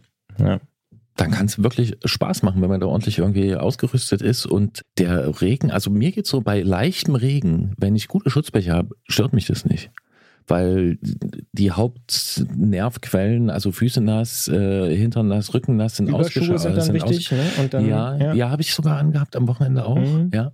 Genau, dann, dann ähm, geht's, finde ich ja. auch. Also, aber ich, sobald ich richtig so klamme Füße kriege und so, dann denke ich so, nee. Ist unangenehm. Ja. Und dann macht es keinen Spaß. ansonsten kann Regenfahren Spaß machen.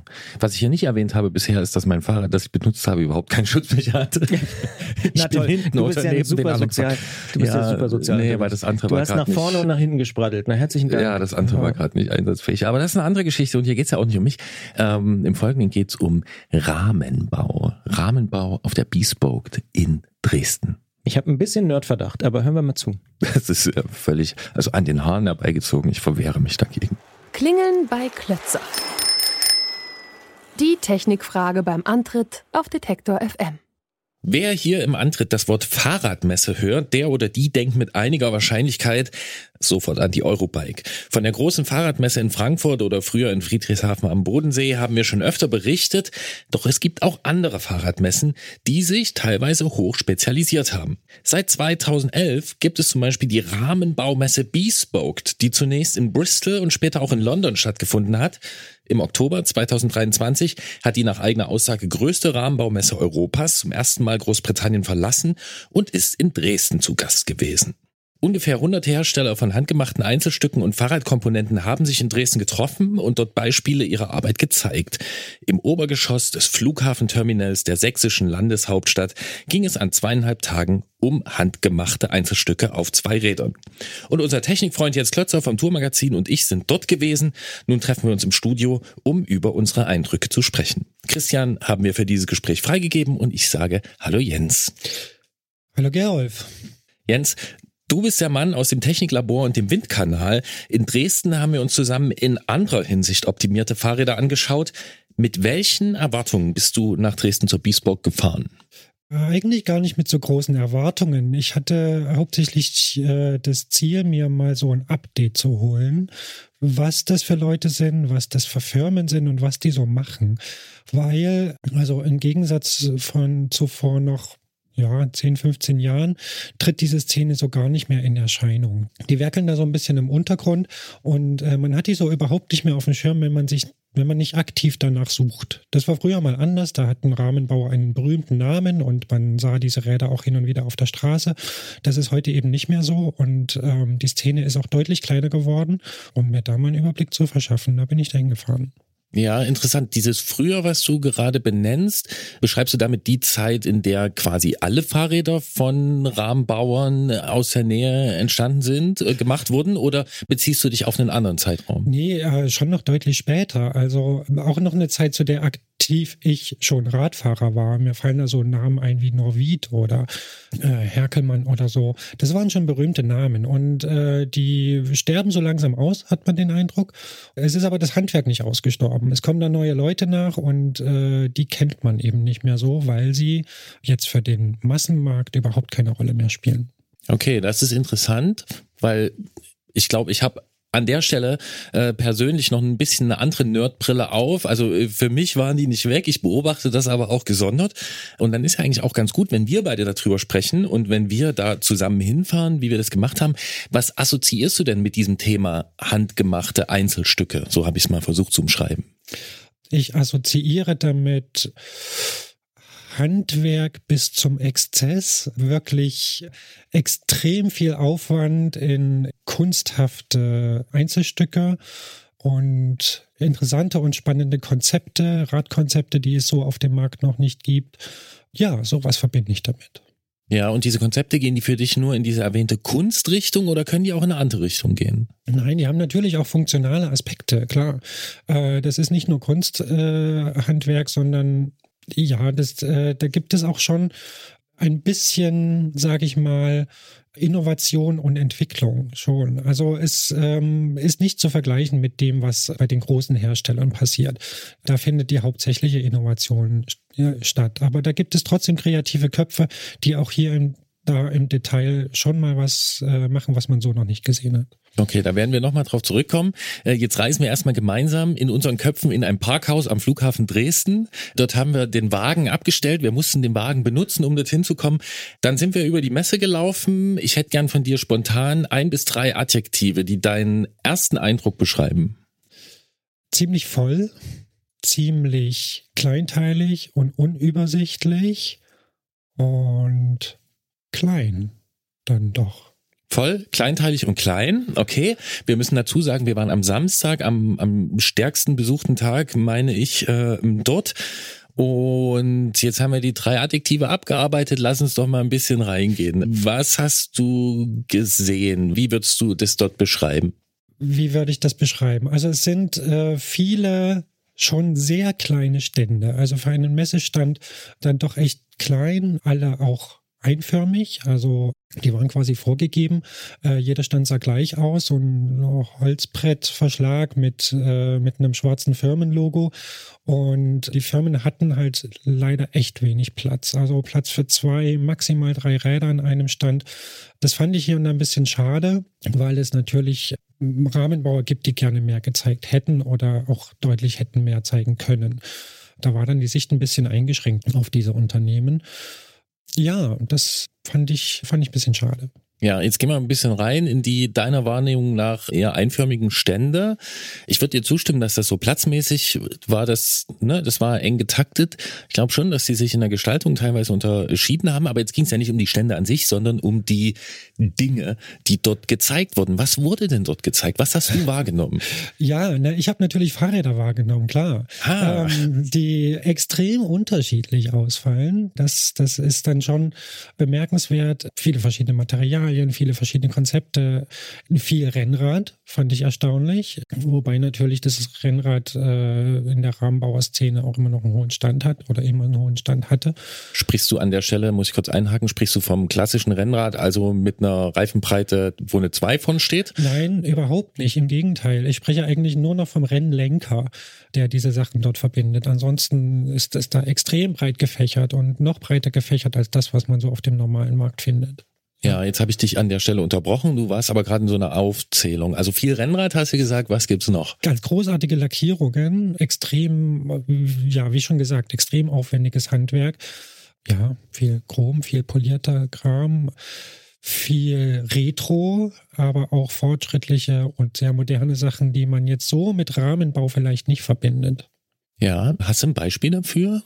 Bei diesen modernen, fortschrittlichen Sachen, die du nicht mit Rahmenbau verbindest? Ja, äh, habe ich zum Beispiel die Firma Festka oder ähm, auch noch andere, wo mir jetzt die Namen nicht einfallen, aber die mit Carbon arbeiten, was ja, was, das ist was, was man, glaube ich, mit Rahmenbau eher weniger verbindet.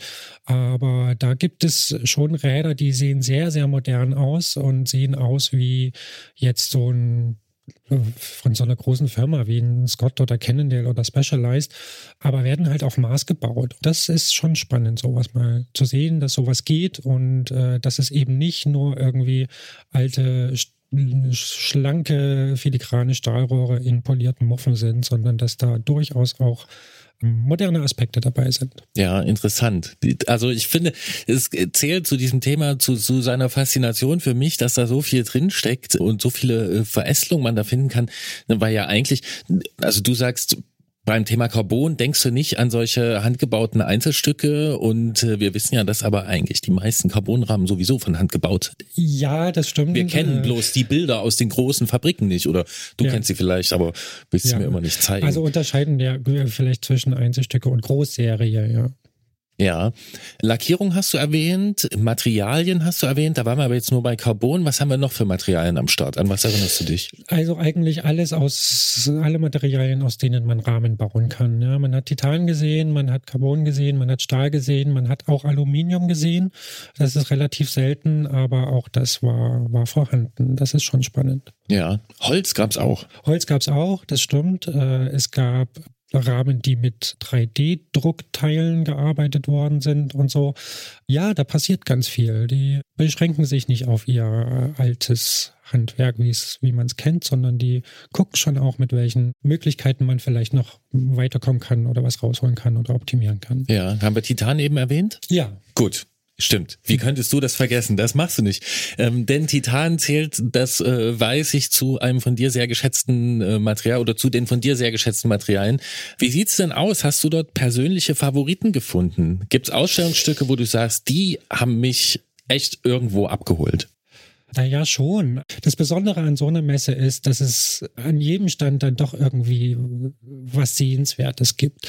Es gibt natürlich Sachen, die einen ja, die einen erstmal so schon ein bisschen länger stehen lassen. Mir fällt da zum Beispiel die Firma Meerglas ein, ein Rahmenbauer. Ich habe seinen Namen leider vergessen, aber das ist äh, einer, der äh, sein Handwerk wirklich, also Perfektionismus ist da fast noch untertrieben. Ähm, er gibt sich so wahnsinnig viel Mühe, diese, nicht nur die Rahmen, sondern auch die Komponenten, die er dazu baut, handwerklich so extrem fein zu arbeiten, dass man gar nicht nah genug herangehen kann, um, um das zu schätzen oder zu erkennen. Das ist schon, schon echt bemerkenswert. An der Stelle können wir äh, kurz einordnen oder einen kleinen Link machen zu einem anderen Gespräch in dieser Ausgabe des Podcasts. Das ist schon stark äh, Jan Heine und René Ers Schule, was er da macht. Ne? Also so ausgehend von diesem französischen Randonneur auf den ersten Blick für Leute klar äh, als solcher zu identifizieren, wenn man genauer hinguckt, sich genau damit beschäftigt, sieht man schon Sachen, wo es variiert, aber diesen Stil pflegt er schon, ne? Ja, ja, ja, absolut. Das sind so die, also das sind so diese Randonneursräder, die er baut. Aber was ich eben besonders bemerkenswert fand, war dieser handwerkliche Wahnsinn, der da drin steckt. Also wie viel Zeit und Mühe er da reinsteckt. Und ja, dass sowas auch Kunden findet, ist, äh, ist schon bemerkenswert.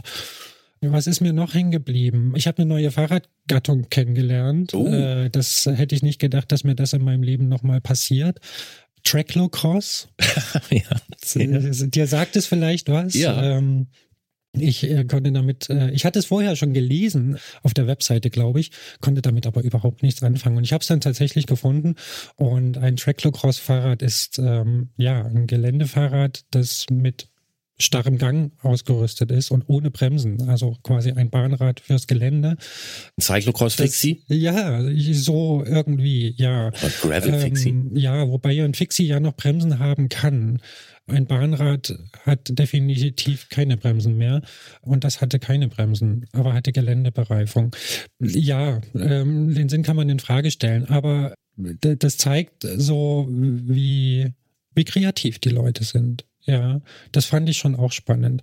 Ich fand auch noch einen sehr spannend. Ich glaube, das war ein spanischer Rahmenbauer. Ich bin nicht mehr ganz sicher. Der hatte an seinem Stand einen alten Rossin-Rahmen aus den 80er Jahren. Ein sehr hochwertiges Modell mit, mit so Sicken in den Rohren.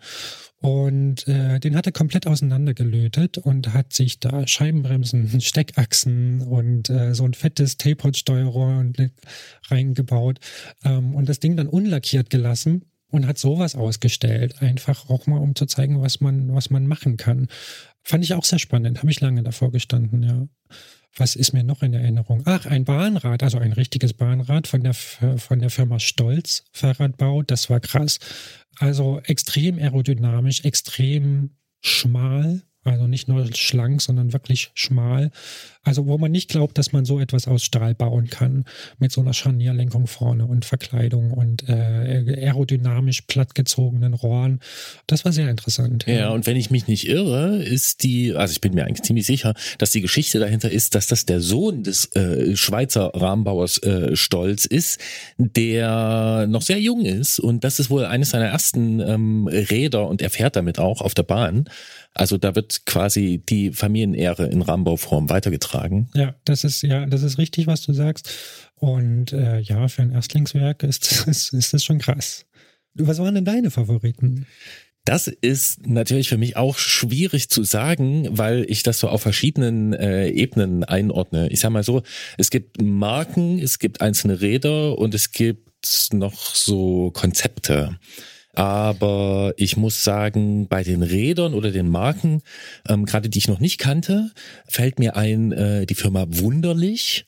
Das ist ein Rahmenbauer, der, ich weiß gar nicht, wie viel oder wie lang er schon am Start ist, aber ganz kleiner Stand, so wie du es schon beschrieben hast, und ein Rennrad mit etwas breiteren Reifen, ich glaube so 32 Millimeter waren das, gibt's mit Schutzblechen und ohne. Ich glaube sogar auf der Messe stand es ohne Schutzbleche, cremeweiß lackiert, verchromter Vorbau, aus Stahl gebaut, äh, mit einer 105 Di2. Also eine wahnsinnig schlüssige Silhouette, sehr einfach, sehr reduziert, formal einfach so, dass äh, es hätte mir wahrscheinlich nicht gepasst, aber man sieht's, man hat Bock, sich draufzusetzen und so eine coole Kombination aus klassischem Rahmenbau, aber nicht in diese Richtung, die wahnsinnig ausdefiniert und ziseliert ist, sondern klassisch, klar und dann mit modernen Komponenten äh, kombiniert. Das hat auf mich optisch einen krassen Eindruck gemacht. So, das ist eine Sache, die mir einfällt. Dann gab es natürlich noch andere. Es gibt eine kleine Firma aus Jena, beziehungsweise aus Jena und Offenbach, äh, Cybercycles. Die machen jetzt zusammen so ein spannendes Konzept, dass die Funktionen und auch eine gewisse Optik aus so dieser 90er Jahre Mountainbike-Zeit in die Gegenwart holen. Also sie machen so Stahlkurbeln, die ziemlich clever gemacht sind, glaube ich. Die machen Gabeln und zwar wie so eine, du kennst die Switchblade noch, ne? Ja, oder Wound-Up. Äh, ja, aber so ähnlich aus. Ja, ja, Wound-Up war ja. geklebt mit Carbonrohren oder ist geklebt mit Carbonrohren. Switchblade war, waren die geschraubt? Ich weiß ich nicht mehr genau. Aber mir sind die auch aufgefallen. Also eine Gabel mit einer einzelnen äh, Gabelkrone. In dem Fall ist die CNC gefräst und dort rein entweder Titan oder Stahl. Gabelbeine reingeschraubt. Klassische Optik, moderne Funktionalität, Scheibenbremsaufnahme, irgendwas. Du siehst, ich komme äh, so ein bisschen in die Details, aber das ist auch so ein spannendes Ding, was da entsteht. Das würde wahrscheinlich niemand jetzt aus rein wirtschaftlichen Gründen machen, aber ich glaube, die treffen ziemlich gut so ein bestimmtes Publikum, die wahrscheinlich auch so sozialisiert sind 90er Jahre.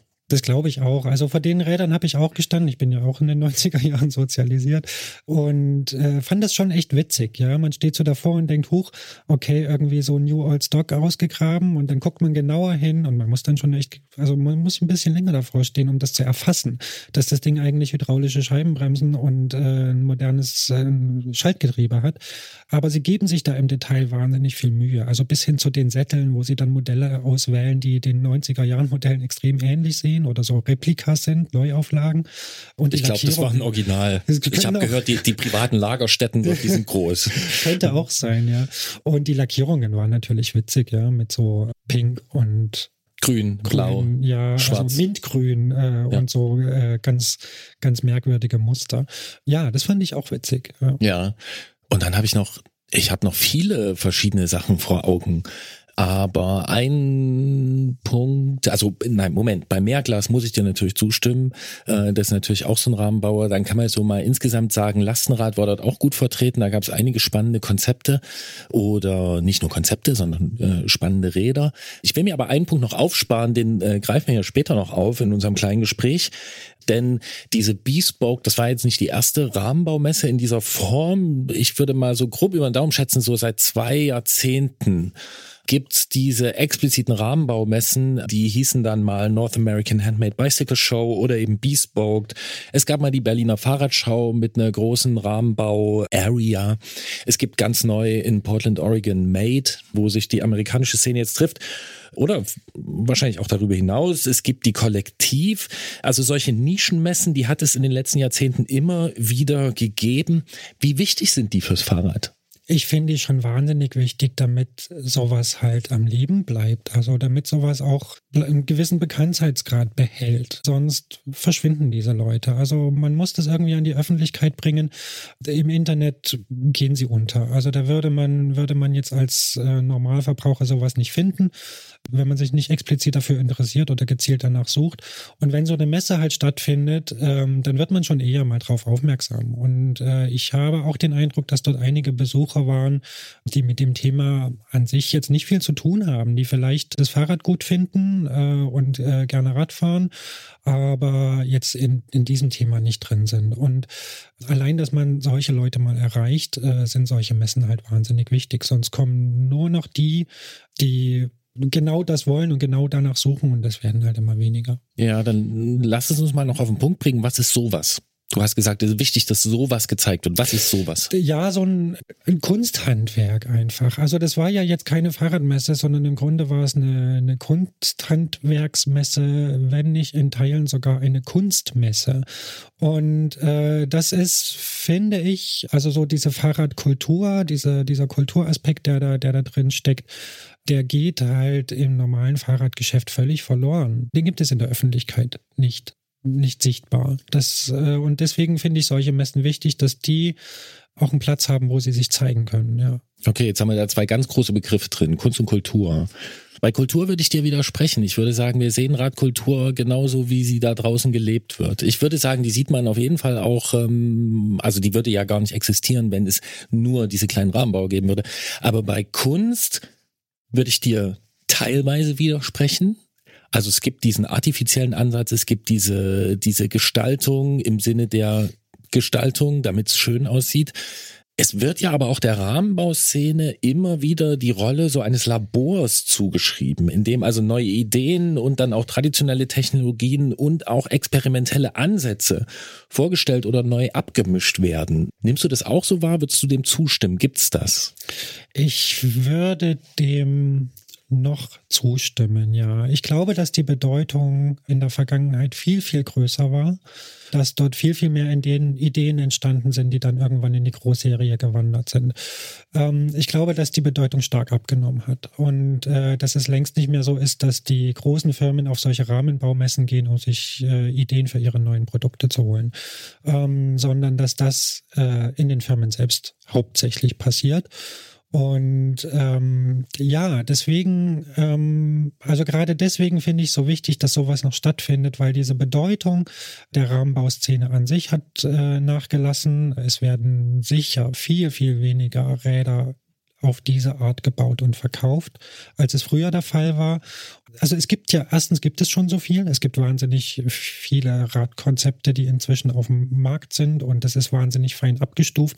Und da ist es wahnsinnig schwer, noch eine Lücke zu suchen, die noch nicht besetzt ist und äh, in die ich mich jetzt als Rahmenbauer stelle, um zu zeigen, das geht auch. Oder es ist auch genauso wahnsinnig schwierig, noch technische Lösungen zu finden, die äh, schlau sind, die sinnvoll sind und die es noch nicht gibt. Das macht das Handwerk auch immer schwieriger. Ja. ja, jetzt hast du noch gesagt ne, und dich auf die Vergangenheit äh, bezogen. Ich würde das gerne mal einordnen mit einer Assoziation, die ich dazu habe. Meine erste Rahmenbaumesse war ziemlich genau 2008. Und ich bin zu dieser Rahmenbaumesse gefahren. In äh, Portland war das damals in Oregon. Und ich habe dort Lösungen gesehen, Fahrräder gesehen, die ich so im, in der Großserie überhaupt nicht bekommen habe. Ne? Also damals hat's okay, vielleicht irgendwie ein Cyclocrosser oder so hat man mal bekommen von einem großen Hersteller. Und wenn man in den Laden gegangen ist, dann irgendwo, wenn man Glück hatte, stand es vielleicht rum. Aber es war halt lange nicht so, so ausdifferenziert. Hast du das auch so wahrgenommen oder denkst du, dass diese, diese Messen früher diese Rolle hatten, dass da eben Produktmanager hingegangen sind und sich dort auch Lösungen abgeschaut haben? Absolut, absolut. Also, also das geht halt so weit, dass irgendwann hat mal jemand, ein Rahmenbauer, gesagt, ich baue ein Fahrrad mit Geländereifen, ja.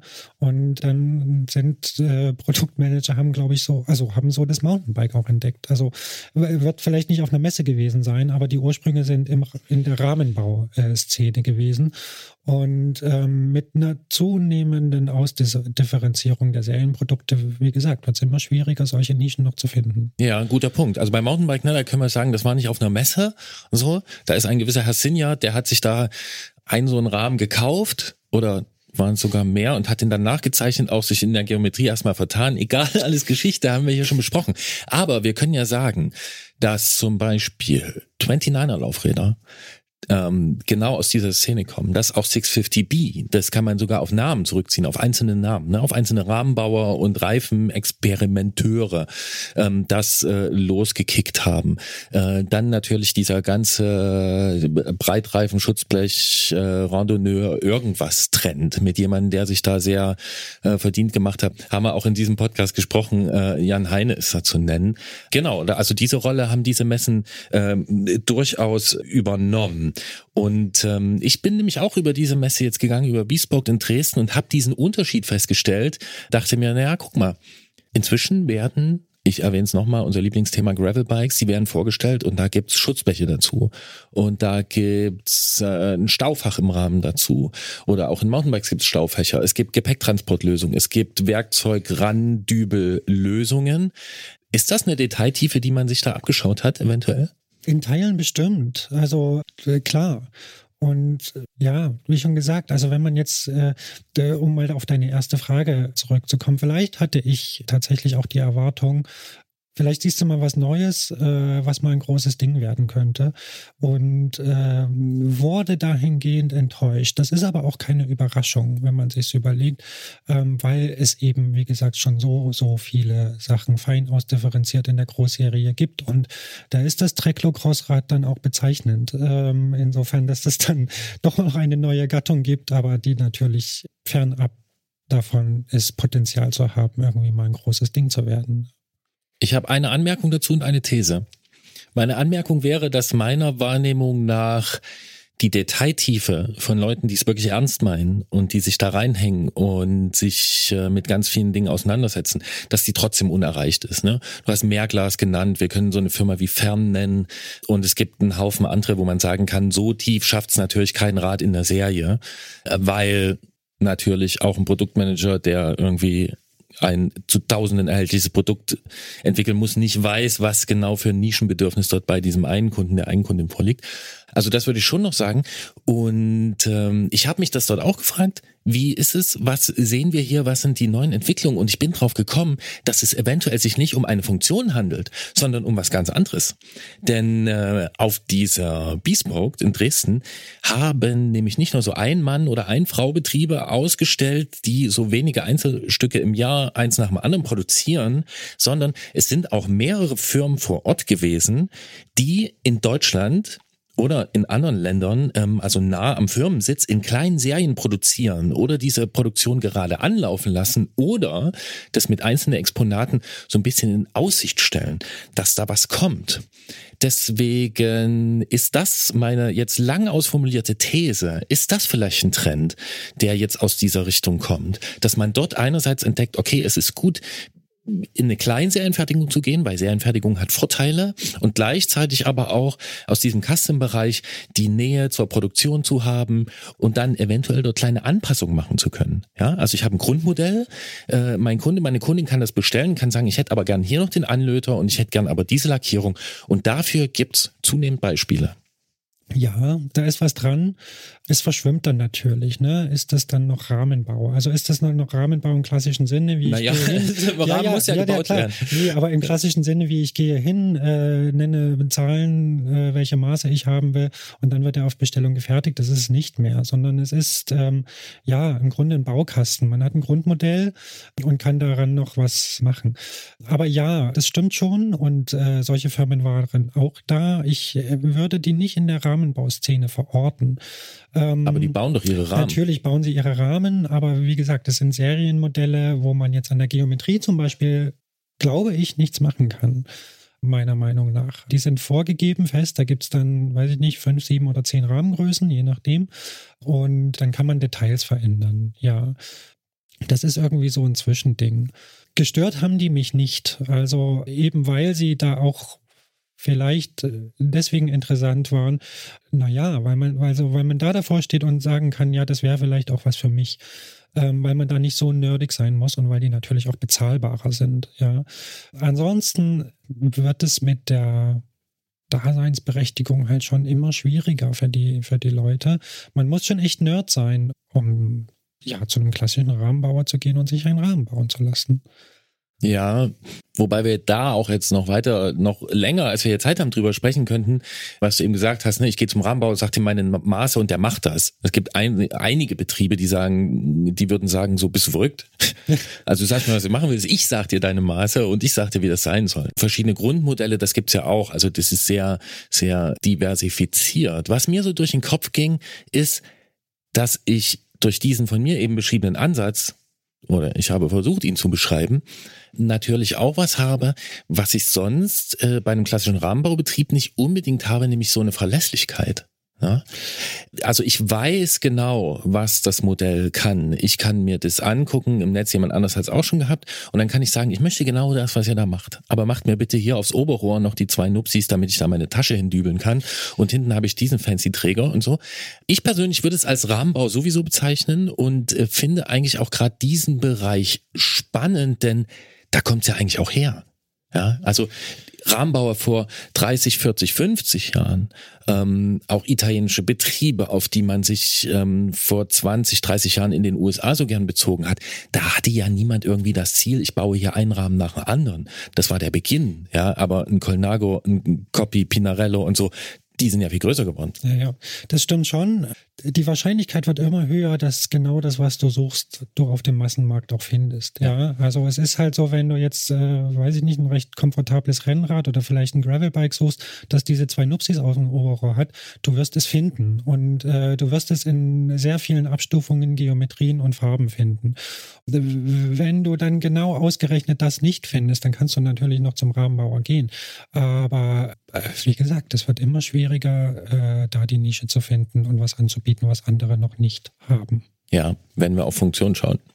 Und dann kommen wir natürlich zu dem großen anderen Bereich. Ne? Und wenn das Fahrrad die Verlängerung meines Lebensgefühls ist.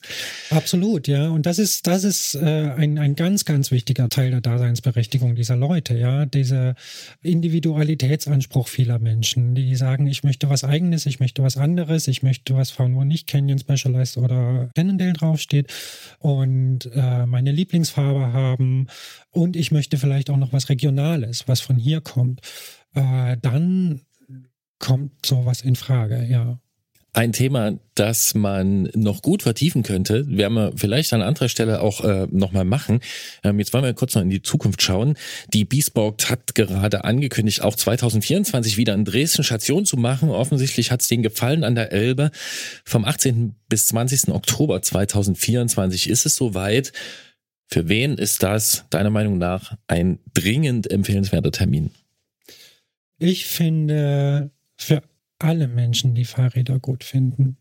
Die können sich das einfach mal anschauen. Also man muss ja da nichts kaufen oder man muss das irgendwie auch nicht unbedingt verstehen oder so. Aber das ist, wie ich vorhin schon sagte, im Grunde wie der Besuch eines Kunstmuseums. Da einfach mal hingehen, wirken lassen, sich anschauen. Da kann, glaube ich, jeder was mitnehmen. Ich glaube nicht, dass da irgendjemand enttäuscht rausgeht. Ja, absolut. Hingehen, angucken. Gibt's was, was bei der 2024er Ausgabe gern noch besser sein darf, konkret jetzt in Dresden vor Ort? Ja, absolut. Also ich würde mir dringend eine andere Location wünschen. Dieses äh, Flughafengebäude da irgendwie unterm Stahlträger Glasdach, ähm, das wird dem Thema nicht gerecht. Das passt irgendwie nicht zueinander. Eine andere Location mit deutlich mehr Platz wäre gut, dass man auch mal um so ein Fahrrad drumherum gehen kann und äh, nicht nur irgendwie davor steht und dann irgendwie ständig angerempelt und umgerempelt wird. Das fand ich ein bisschen schade. Ansonsten äh, fand ich es bemerkenswert, wie viele Aussteller sie angelockt haben und wie weit die Aussteller auch angereist sind. Also es war jetzt keine Messe des Who is Who, das bestimmt nicht. Da haben viele große gefehlt, aber sie kamen aus allen Teilen der Welt und äh, sie haben extrem verschiedene Sachen gezeigt. Und äh, das kann gerne so weitergehen, ja. Und abschließende Frage, hat es auf dieser Messe für dich irgendwo einen Stand gegeben oder ein Produkt, wo du ganz kurz überlegt hast, oder die Eingebung hattest, bevor du drüber nachdenken konntest, ob du ja mal eine Bestellung auslösen solltest? Nein, das hat es nicht. Das wundert mich aber auch nicht, weil, glaube ich, sowas ein echt langer Prozess ist, wo man sich echt vertiefen muss, wo man lange drüber nachdenken muss. Was ist es eigentlich, was ich will und bei wem will ich das machen? Sicher hat die Messe da, da zu beigetragen, dass ich, wenn es mal so weit ist, dass ich schon eine Auswahl habe, ja, dass ich, dass ich schon ein paar Namen präsent habe, wo ich mir dann sage, Mensch, die hast du doch mal gesehen, das fandst du irgendwie ganz cool. Aber so ein Spontankauf ist sowas natürlich nicht dann hätte ich gern, dass du, wenn es soweit sein solltest, hier natürlich auch Bericht erstattest. Kannst du mir das versprechen? Mache ich unbedingt, klar. Super gut. Jens Klötzer vom Tourmagazin, ähm, er ist dort Technikchef und äh, ich, äh, Gerolf Meyer vom Antritt Podcast für Fahrräder. Wir sind äh, auf der Bespoke gewesen in Dresden im Oktober 2023, haben uns dort der Welt der handgemachten Einzelstücke im Fahrradbereich hingegeben und diesen Besuch haben wir hier in aller Kürze ausgewertet. Äh, kürzer haben wir es nicht hinbekommen. Wir hoffen, es war trotzdem äh, was mitzunehmen für alle, die das gehört haben. Jens, vielen Dank, dass du auch für dieses Gespräch ins Studio gekommen bist. Gute Fahrt. Sehr gerne, vielen Dank. Gerolf, jetzt habt ihr hier eine ganze Weile gesprochen über Rahmenbau und die ganzen Geschichten, die da so zu diskutieren sind. Was mich persönlich nochmal interessieren würde, ist, wie hast du denn, ich sag mal, die Stimmung dort vor Ort wahrgenommen? Also, wie hat's dir gefallen auf der Bespoke in Dresden?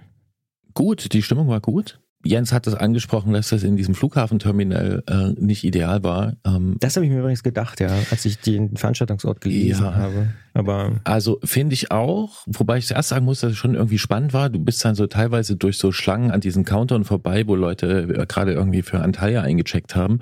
Dann bist dann so zwischen den durch, so die ganzen äh. Fahrradleute. Es war vor allen Dingen in der obersten Etage, von der man einen, also in der obersten Etage des Terminals, so verglast dort oben. Man hatte einen tollen Blick, der Sonnenuntergang war toll, war schönes Licht zum Fotografieren. Man konnte die paar Flieger, die da in Dresden Grenzen landen und starten, die konnte man auch irgendwie ganz gut anschauen. Die Luft war deswegen aber nicht so gut, weil oben Luft, viele mhm. Menschen und mhm. so. Also das geht bestimmt noch ein bisschen anders, war jetzt auch nicht total schlecht. Ähm, es war voll, vor allen Dingen am Samstag. Es haben mehrere Leute danach gesagt, dass das so ein bisschen wie so ein Klassentreffen war. Ich habe auch ganz viele Leute wieder getroffen, die ich das hätte ich auch vermutet seit ja. langer Zeit kenne. Mhm. Insofern ja, war das eine gute Stimmung dort. Was ich mich da manchmal gefragt habe, war so, okay, wir treffen uns jetzt hier, wir freuen uns, dass wir uns sehen, das ist so eine Art Klassentreffen. Wie viele von uns haben so ein Rad gekauft? bei jemandem hier. Mhm. Ja? Mhm. Und da bist du jetzt eher die Ausnahme, würde ich sagen. Du warst jetzt zwar nicht da, aber du hast ja quasi von ja. einer dort ausstellenden Marke, besitzt du sogar ein Rad, das hast du für dich bauen lassen. Das stimmt, ja. Achso, du meinst es eher, du meinst jetzt nicht unbedingt direkt auf der Messe selber, sondern insgesamt, nee. wie, wie hoch ist der Anteil der Leute, ja. die dort bei den ja. Herstellern was kaufen? Weil dieses Business ist nicht einfach. Mhm. Ähm, diese Einzelstückfertigung hat viele, wie sagt man? Herausforderungen. Ja, genau. Dornige genau. Chancen. Oh, oh, da hat jemand aber gelernt. Von den Besten. Von den Besten lernen ja, wir hier. Aus meinem Bullshit-Bingo. Ja. ja, genau. Das ist nicht einfach und es ist schwer davon zu leben. Dann kann man noch längere Diskussionen darüber darüber führen, sind die Preise denn angemessen? Verkauft man sich eventuell sogar zu billig, wenn das Einzelstück, was man hergestellt hat, in seiner Werkstatt genauso viel kostet wie ein Rahmenset von einem Großserienhersteller, äh, wo ein, ja, ein cooler Schriftzug drauf ist, dann schließt sich daran an, okay, wenn du das aber teurer machst und dich ordentlich bezahlst, wer kann sich das dann überhaupt noch leisten? Für wen arbeiten wir hier? Aber ich habe mit Jens da jetzt schon so viel drüber gesprochen, müssen wir jetzt hier nicht total ausbauen, aber ich denke mir halt, so eine Messe, die ist am Ende ja dazu da, dass dann auch Leute da was verkaufen, dass sie davon ordentlich leben können. Das wissen wir auch, dass das, ähm, also die, die, die Beispiele sind sehr rar, wo da Leute wirklich gut von leben können, glaube ich. Und es gibt auch einige Beispiele, wo man das nebenbei macht und wo es schwierig ist und wo auch Leute wieder aufhören. Deswegen Klassentreffen schön und gut, aber am Ende finde ich, wäre es gut, wenn so eine Messe dazu führt, dass da sich nicht nur die Cool Kids irgendwie äh, ihre Socken präsentieren und so, ja. ähm, sondern dass man da auch für die Leute, die dort ausstellen, dass man ähm, dass sich auch finanziell lohnt. Ja, genau. ich, ich glaube, es ist halt immer dieser alte Spagat zwischen Herzblut und es muss irgendwie auch ökonomisch funktionieren. Ne? Also äh, ohne Herzblut geht's nicht, aber wenn es ausschließlich Herzblut ist und man irgendwie die gesamte Zeit reinsteckt und äh, Richtung Selbstausbeutung dann tendiert, dann wird's natürlich schwierig. Also ja. Ja, ja. Ich persönlich kann den Begriff Herzblut nicht mehr so wirklich hören. Okay. Also in dem Zusammenhang und auch in Selbstausbeutung, anderen. Was? Du bist eher bei Selbstausbeutung? Nee, oder? Selbstausbeutung. Ja, finde ich ehrlicher. Ja. ja deswegen sage ich. Ja. Finde ich, mhm. finde ich den ehrlicheren Begriff. Ja. Ja, aber ich meine, aber das trifft für viele Sachen zu. Ne? Ja, das ja. muss jetzt nicht nur für für diese Nische. zum Beispiel. Also Leidenschaft ist ja vielleicht auch so ein Thema. Also ich, ich, andersrum fremdel ich oft zum Beispiel. Ich mache mit, mir eine Notiz mit diesem kurzen Seitenhinweis, der mir eben gegeben wurde. Ja. ja. Naja, also äh, ich finde es ja erstmal grundsätzlich total gut, wenn Leute für irgendwas brennen und Leidenschaft haben und sagen, das ist mein Ding und da werfe ich jetzt irgendwie alles rein, was ich habe. Aber ich glaube, genau, man muss, glaube ich, gleichzeitig auch immer wieder sich selber überprüfen, ist das langfristig der richtige Weg? Äh, kann ich davon leben? Ist es ökonomisch sinnvoll? Wie du sagst, kann ich das für denselben Preis verkaufen? An wen verkaufe ich dann eigentlich? Und so. Also ja, ist nicht einfach, glaube ich, einfach. Also ja. das, ähm, ja. Und darum auch äh, unter anderem deswegen äh, hat mich dort auch die Frage beschäftigt und eigentlich mit am meisten interessiert, wie in dem Gespräch genannt. Ähm, du hast es jetzt noch nicht gehört, weil du bei ja. diesem bei dieser Nörderei nicht dabei gewesen bist. Nicht, nicht dabei ähm, sein durfte. Ja. Nein, nein, alles, alles gut. Ja. also, ich sage nichts, aber genau diese diese diese Auffächerung, ne, wenn es wenn es um um dann so Kleinserie geht und äh, diese, diese Zwischenzustände zwischen der absoluten Großserie, an der du nichts verändern kannst. Ja, es soll ja sogar, es soll Fahrräder geben, die kosten 5, 6, 7, 8, 9.000 Euro. Und wenn du die dir ranholst, dann kannst du nicht mal eine Vorbaulänge ändern. Und das ist auch so ein Spezialteil, dass du kannst auch nicht einfach in den Laden gehen und irgendwas randübeln. Das funktioniert nicht. Äh, und so, sag mal, flexible Kleinserie würde ich das jetzt mal hier so spontan benennen. Also mhm. wir haben eine Produktion, die ziehen wir um hier vor Ort, dann können wir das machen und dann können wir den Leuten halt sagen, okay, den und den Anlöter, das können wir dir machen. Du kannst deine Farbe bestimmen dann kommen auch die Preise runter. Und hoffentlich ist auch noch ein Teil dieser Kreativität und der Möglichkeiten, die man hat als Einzelstückbetrieb, ähm, da auch vorhanden. So, ja, alles äh, ganz spannend, aber insgesamt finde ich ein wichtiger Teil dieser Fahrradszene oder Industrie oder wie auch immer. Ja. Ja. Apropos industriemäßig ist ja noch was passiert, ne? Ach so, seitdem wir hier. ja, stimmt. Ja. ja. Ja, krass, oder? Wir haben mit Dirk Zähler gesprochen und dann, ja. Das war fast schon äh, prophetisch im Nachhinein. Du ne? hast mir gesagt, dass jemand daraufhin auch kommentiert hat, ne? Auch ja. War das in deinem Maschinenraum bei Mastodon? es war, glaube ich, tatsächlich bei Mastodon, ja. Ja, ja es hat jemand, ähm, ich gucke mal nochmal nach, äh, tatsächlich direkt bei Mastodon geschrieben. Ich kann es an der Stelle schon mal sagen, ne? Also ja. Fahrrad.de und Co., also die Internetstores also Internet Stores hat die Hufe hochgenommen, weil so, ein, äh, so eine Finanzierung äh, gekappt wurde. Und äh, mehrere große Marken ähm, sind dadurch ja in die Insolvenz geraten. Und ähm, das ist ein richtiger Knall.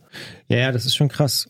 Vor allen Dingen, weil es auch tatsächlich interessant. Also ne, am Ende steckt da ja Signa Sports United dahinter. Das ist hier René Benko, der auch Galeria Karstadt Kaufhof äh, gekauft hat, dieser österreichische Immobilienmilliardär, äh, der angeblich insgesamt gerade ganz schön wankt und sogar in Frage steht, ob er das überhaupt noch weiter ja, führen kann, dieses Unternehmen, was er ja selber da aufgebaut hat, mit erstmal Immobiliengeschäften in Österreich und so. Aber es ist schon krass, was da so auch alles dranhängt, ne? Fahrrad.de, Brügelmann und so. Also da ist echt eine ganze Menge von Shops. Chain Reaction Wiggle. Mhm. Also nicht nur auf Deutschland begrenzt. Ja, ja. Also das ist schon, schon ein echter Schlag. Ja, und eine also. Sorge, die ich jetzt an mehreren Stellen äh, gelesen habe, ist, was passiert mit dieser Insolvenzmasse, sagt man, glaube ich, ne? wo man hofft, in anderen äh, Firmen, in anderen Bereichen der Fahrradbranche, dass dort jetzt nicht durch die, durch die Insolvenzverwaltung das, was dort an Stock da ist, an Material, und das ist wahnsinnig viel Im Lager. wohl, mhm. ja, dass das jetzt äh, zu Billigstpreisen auf den Markt geschwemmt wird, weil das dann wiederum die anderen wahnsinnig ins Schleudern bringen würde. Und die sind ja auch alle zurzeit nicht so. Ähm, welches Bild wähle ich? Weiß ich nicht. Mit Solvent. geblähtem Segel unterwegs. ja. ja. es sprattelt nicht gerade die Euroscheine ja. aus den, aus den ähm, Verkaufstüten. Ja, ich meine, man muss es wirklich, glaube ich, mal beobachten. Dafür stecke ich jetzt auch zu wenig in der konkreten Insolvenz drin. Oft ist es ja auch so, dass der Geschäftsbetrieb dann weitergeht und dass erstmal ein Insolvenzverwalter kommt, sehr viel Geld dafür bekommt, dass er Insolvenzverwalter ist und äh, möglichst viel Geld erstmal für sich rauszieht, aber der Laden erstmal weiterläuft, die Leute auch erstmal weiter beschäftigt sind und so. Dementsprechend mal abwarten, was jetzt genau passiert in dem Fall, aber die Gefahr ist natürlich da, ne? wenn sie es jetzt wirklich dicht machen sollten oder halt irgendwie verramschen. Oder auch, ja, man weiß nicht, vielleicht verkaufen sie auch die Marken weiter oder so. Also es ist alles unklar. Ne? Also es ist ja immer so ein bisschen auch die Frage, was der Insolvenzverwalter jetzt da am Ende macht. Mhm. Aber dass das ein harter Schlag ist und ein Zeichen für die Krise, das ist, glaube ich, vollkommen klar. Ja, ja. Nicht die besten Zeiten gerade. Nee. Ähm, aber es gibt auch Dinge, die uns Stabilität vermitteln. Das ist eine harte Überleitung, aber Zwei. ich, bin, ich bin gespannt, was jetzt kommt. Na, ganz einfach, zweimal im Monat gibt es einen Podcast. Da wird über äh, das Obst des Monats gesprochen. Da muss ich für die folgende Ausgabe enttäuschen, weil das ist der laufende Monat. Aber äh, über andere Themen sprechen wir auch in der zweiten November-Ausgabe dieses Fahrrad-Podcasts. Die kommt für die Leute, die uns äh, mit Geld auf Sadie und Apple Podcasts unterstützen am 10. November und für alle anderen am 17. November.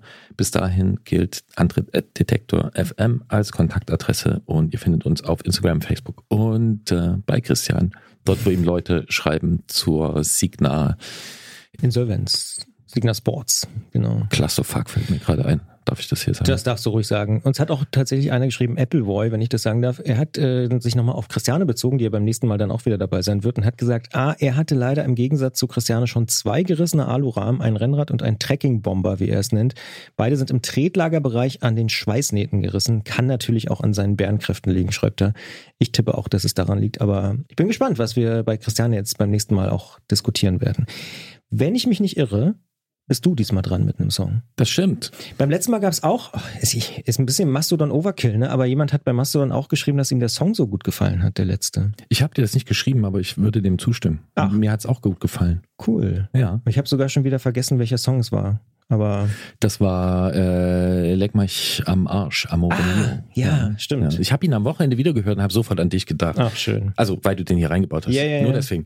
Ja, es kommt ein Song von mir, eine äh, für mich neue Künstlerin, die hat am Wochenende in meinen Lautsprecher gespült und ich fand es sehr schön, was ich da gehört habe. Haley Blaze heißt sie. Hast du schon mal von Haley Blaze gehört? Nee, ehrlich gesagt nicht. Warum fandest du es schön? Stimme, Melodie, dann dieses Instrument, Anke könnte man ihr das hier sagen, oder ähm, Jesse Gregor. Eine, Jesse Gregor. So ein Country, ist es eine, eine Pedal, oh Gott, jetzt blamier ich mich, ist keine Pedal-Stil, glaube ich. Es ist, glaube ich, einfach so eine Country-Gitarre, vielleicht ist so ein, so ein Banjo oder so. Äh, seht Country, mir nach. Ein Country-Musikinstrument. Genau. genau. Ja, so ja. und alles, äh, alles zusammen und ähm, dann das ganze Album habe ich mir angehört. Das finde ich sehr schön. Ich nehme den Song, ich wähle den Song, äh, durch den ich auf sie aufmerksam geworden bin. The Cabin. The Cabin von Haley Blaze aus Canada. Und ich wünsche euch allen, wenn ihr im Regen fahrt und in der Dunkelheit, einen spraddelfreien und blendungsfreien November. Gute Fahrt. Trotz allem dem kann ich mich nur anschließen. Ich wollte auch sagen, ich hoffe, dass das Wetter mitspielt und es einfach nicht so viel sprattelt. Und wenn, dann habt ihr hoffentlich den passenden Lappen dafür in Zukunft. Und ähm, ja, wir hören uns schon bald wieder hier an dieser Stelle mit der nächsten Ausgabe und vielleicht ja auch mit einem kleinen Zwischenruf. In diesem Sinne, bis bald. Bis dann, gute Fahrt, ciao.